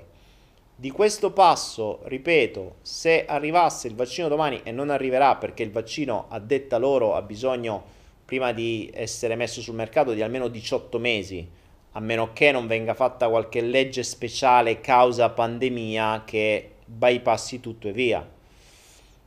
E a quel punto mm, mi preoccuperei a infilarmi un vaccino dentro sperimentale che non è stato neanche sperimentato per un po' di mesi. Però se c'è la pandemia che fai? Non esci? E davvero, se metti il caso che questa cosa dicono che peggiori e vi diranno eh, vuoi un lavoro? Ti devi vaccinare. Il vaccino è questo. Che fa? Eh, modifica il DNA. Ma che me modifica? Fate servire. Fidate, non ti preoccupare. Ti rende immune al coronavirus. Stiamo sempre alla fede, eh? Questa si chiama fede di un dogma. O credi a un uomo lassù, o credi a un virus qua giù. La storia si ripete. Strategia che funziona non si cambia. Gesù ti mette la paura che vai all'inferno. Questo ti mette la paura che mori. Che cambia? Le cose sono molto molto molto simili purtroppo. Quindi purtroppo Michela secondo me lo renderanno obbligatorio. Michela stiamo a vedere. Stiamo a vedere che cosa accade perché lo scenario è abbastanza mm, complesso per adesso.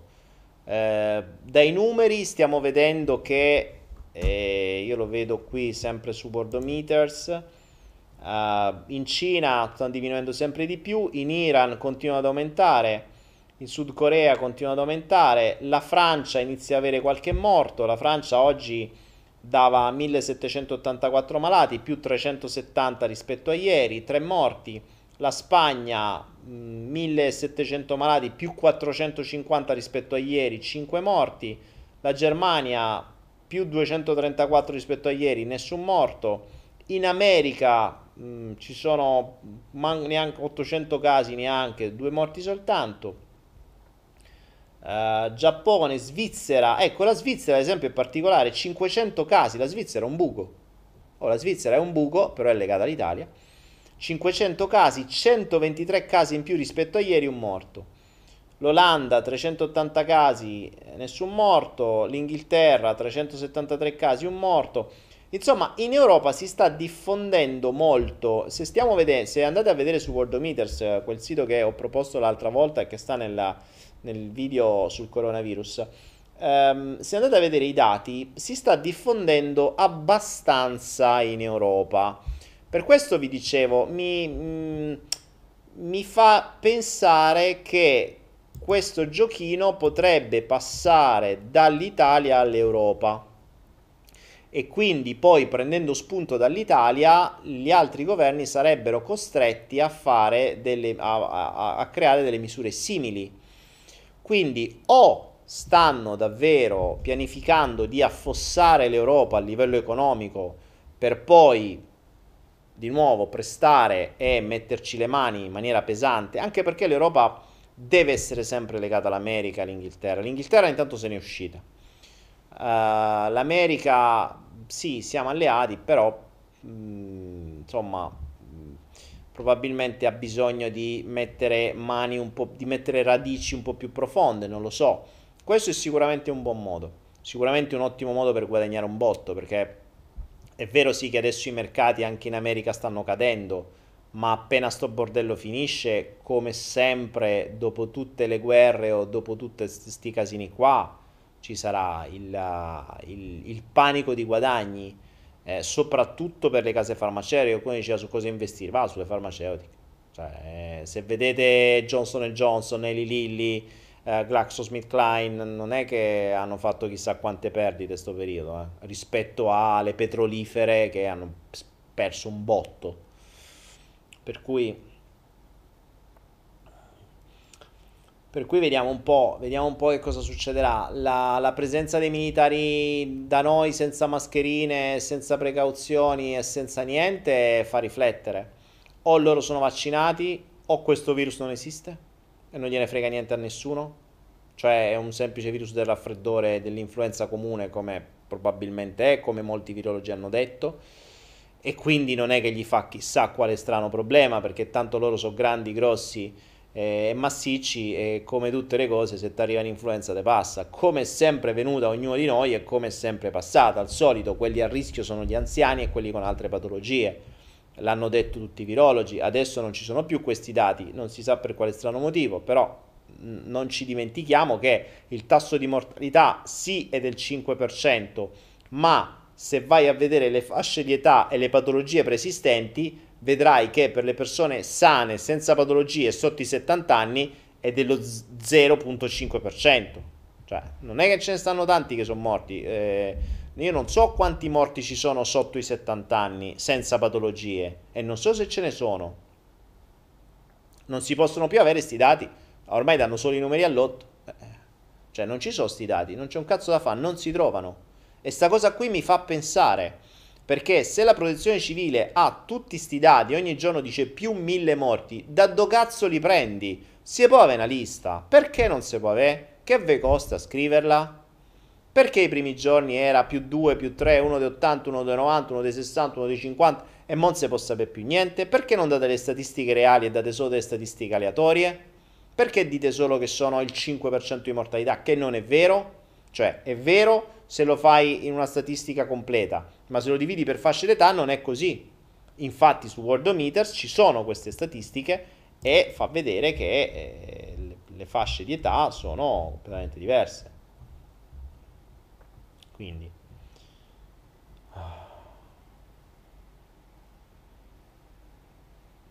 Infatti poi tra l'altro su Worldometers ci sono mm, ci sono tutti tutti i vari casi nuovi, insomma, tutte, tutta una serie di informazioni interessanti. Va bene ragazzi, niente, io direi che per questa sera leggo un po' di vostri messaggi e andiamo in chiusura e ci siamo dilungati pure troppi, pure troppo. Simona Gemma dice c'è quella di Napoli, 47 anni. Simona, se la conosci, me la fai intervistare? Grazie. Ah no, è morta a 47 anni. E sì, ma ho capito, voglio vedere le patologie preesistenti. Non mi dite solo l'età però, eh. Perché se me aveva già un tumore ai polmoni, grazie. Cioè, io voglio vedere quante persone sane, normali, sono morte per il coronavirus. Cioè, eh, non con patologie preesistenti, non già eh, pazienti oncologici, non già dentro un ospedale, non già con patologie respiratorie, insomma, non già imbottiti di farmaci e non già di 80 anni.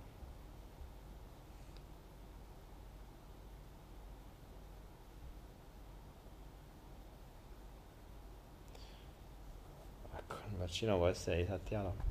Sono un pranoterapeuta e il vaccino può essere disattivato da, pranoter- da un pranoterapeuta prima dell'iniezione. E Niku, se mi disattivi il vaccino, che tu fai? Fan? Tu fa direttamente. Cioè, se ti fai il vaccino è perché sia attivo e tu ti immunizzi verso il vaccino. Se lo vuoi disattivare, non lo fa. è più semplice non c'è bisogno della pranoterapia, non te lo fa direttamente e fai prima. I troll non muoiono Daniele, consiglio per evitare lo stress Marco Corradini. Uh, ma eh, Marco Corradini, consigli per evitare lo stress.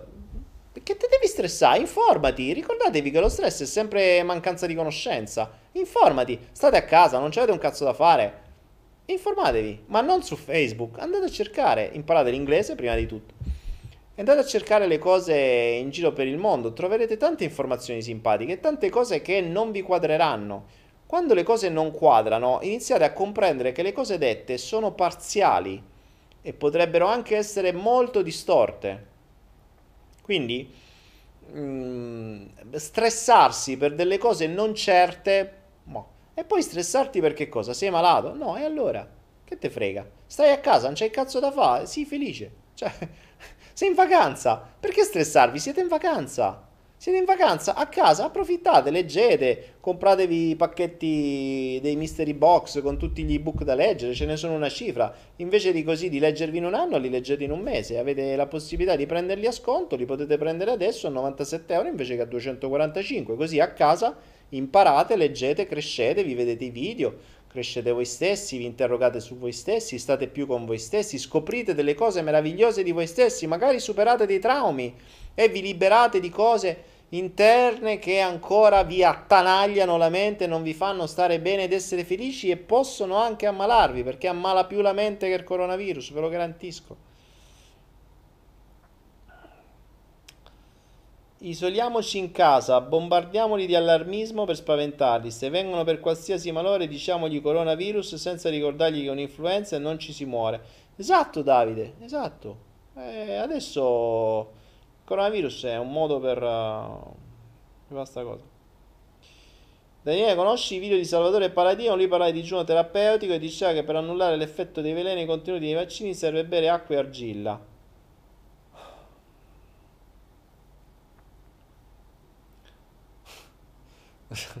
non me li fate commentare queste cose, raga. Cioè, ehm... sto zitto. Sto zitto. Perché voglio vedere come fa acqua e argilla.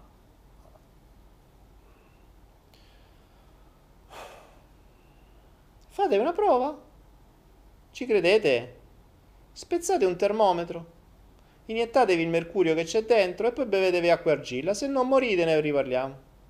Oppure, come diceva l'amico pranoterapeuta, prenditi una, rispacca sempre il termometro, fai la pallina di mercurio, disattivala con la pranoterapia, poi mettitela in corpo, se non muori ne riparliamo.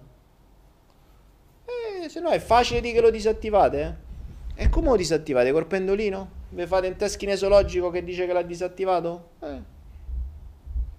Vabbè. Cioè, può essere pure, però mi dovete dare delle prove concrete. Mm, le prove non si dicono a cazzo. Eh, ci vogliono sempre i soliti esperimenti in doppio cieco. Eh, non è che si dicono così a cazzo le cose. Siamo tutti bravi. A chiacchiere siamo tutti bravi. Ne ho viste talmente tante di queste cose che, scusatemi, ma sono un po' scettico. Portatemi dati veri. Ricordate, stiamo in un mondo in cui si vendono delle cure omeopatiche si vendono i fiori di Bach, si vendono una valanga di puttanate di cui non è mai stato superato un esperimento in doppio cieco con successo. Nella maggior parte dei casi non è neanche mai stato fatto. Ma ti fanno pagare 30 euro per una boccetta di acqua e brandy e ti dicono questa serve per il cagotto. Bevitela. E tu dopo che hai pagato 30 euro pur di non sentirti uno stronzo, te fai passare cagotto con la tua testa, col potere della tua testa e col senso di colpa, non col fiore del bug. Perché se facessi un esperimento in doppio cieco sarebbe diverso. Guarda caso, per nessuna medicina omeopatica, per nessun uh, rimedio fantomatico, per nessun fuffa healing di turno è mai stato fatto un esperimento in doppio cieco, ovvero con pazienti, una parte che sapevano quello, cioè sen- nessuno sapeva quello che accadeva, uno aveva il rimedio vero, uno aveva acqua e zucchero veramente. Quindi, teoricamente, se quelli che hanno ricevuto il vero rimedio hanno avuto un, una vera risposta positiva, allora il rimedio funziona. Se invece l'effetto placebo ha funzionato più del rimedio, cosa che spesso accade, non serve. Quindi, per cortesia, ok? Oh, ma stasera i bot si stanno veramente divertendo. Cioè, è un delirio questa sera. Oh, non puoi parlare di queste cose che ti, ti distruggono. Va bene, ragazzi, dai. Allora, amici miei, io voglio, voglio ringraziarvi. Voglio ringraziarvi per questa serata dove abbiamo fatto un record spaventoso. Devo dire grazie al coronavirus perché per la prima volta abbiamo superato i, i mille per, le mille persone, anzi abbiamo avuto un picco simultaneo di 1090 persone, wow, grazie, grazie, grazie, si vede che state tutti a casa, non c'avete cazzo da fare perché questo è l'unico motivo per cui veramente stavate tutti quanti qua. Vi ringrazio davvero, vi spingo di nuovo a fare le vostre ricerche, a non cagarvi sotto dalla paura, ma informarvi a porvi dei dubbi, a chiedere quelle cose che ho chiesto anch'io perché vi chiedo per cortesia se trovate informazioni info danielepenna.com mandatemele. Voglio intervistare dei malati veri per cortesia quelli che hanno i certificati veri non che dicono che sono malati quelli che hanno il, il responso delle, dell'analisi voglio vedere dove hanno fatto l'analisi vorrei chiamare il centro vorrei andarli a trovare vorrei uh, voglio, cioè voglio parlare, voglio parlare, voglio vedere che cosa sta accadendo, perché troppe cose non mi quadrano, non sono un giornalista d'inchiesta, i giornalisti d'inchiesta non stanno facendo un cazzo, eh, ci sono dei numeri che non hanno senso, aiutatemi, aiutatemi voi che state lì, siete in tanti, eh, informatevi, chiedete, mettete richieste su Facebook, eh, se c'è qualche malato vero, io vi prego, fate vedere questo video, contattatemi, contattatelo, chiedetegli, pregatelo di farsi intervistare. Vorrei sentire, vorrei sentire come si vive, vorrei sentire che cosa ha vissuto, cosa gli hanno detto, eh, dove è stato fatto, come è stato fatto, tutte queste robe qui, di cui non si sa assolutamente nulla. Inoltre, mi piacerebbe tanto che qualche laboratorio, se qualcuno di voi riuscisse a sapere quei laboratori dove fanno i test, come si svolge esattamente il test.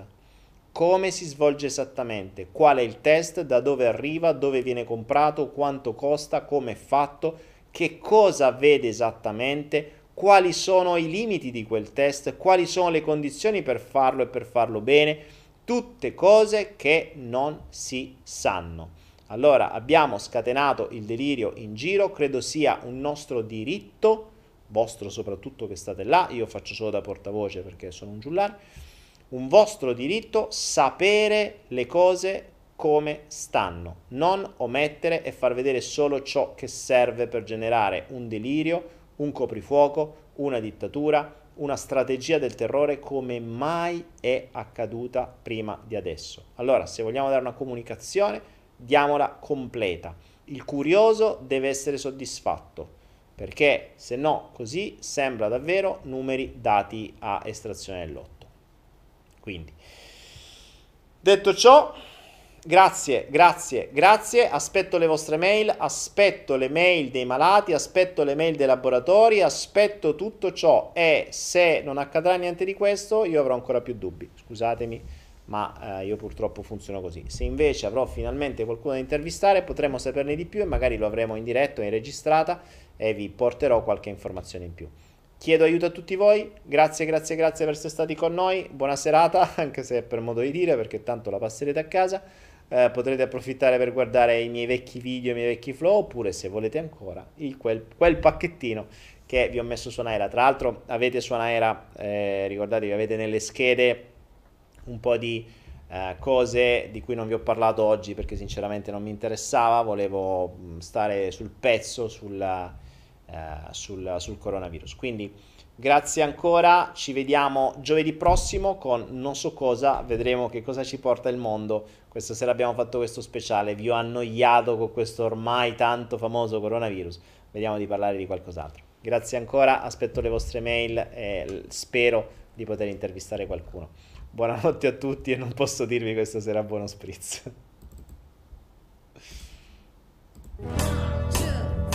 There's a vagabond man citizen of the world is a clown of his thoughts and his words. Like a cat, sometimes fast and sometimes much more slow, and his song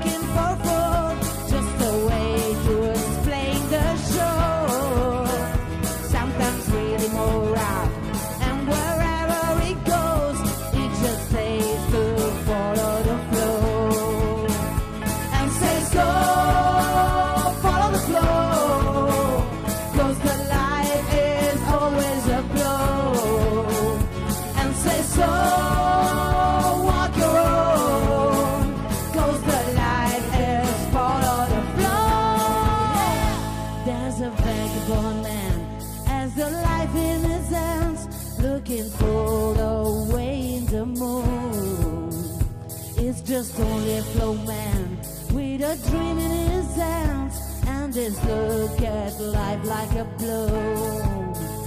And says go follow the flow.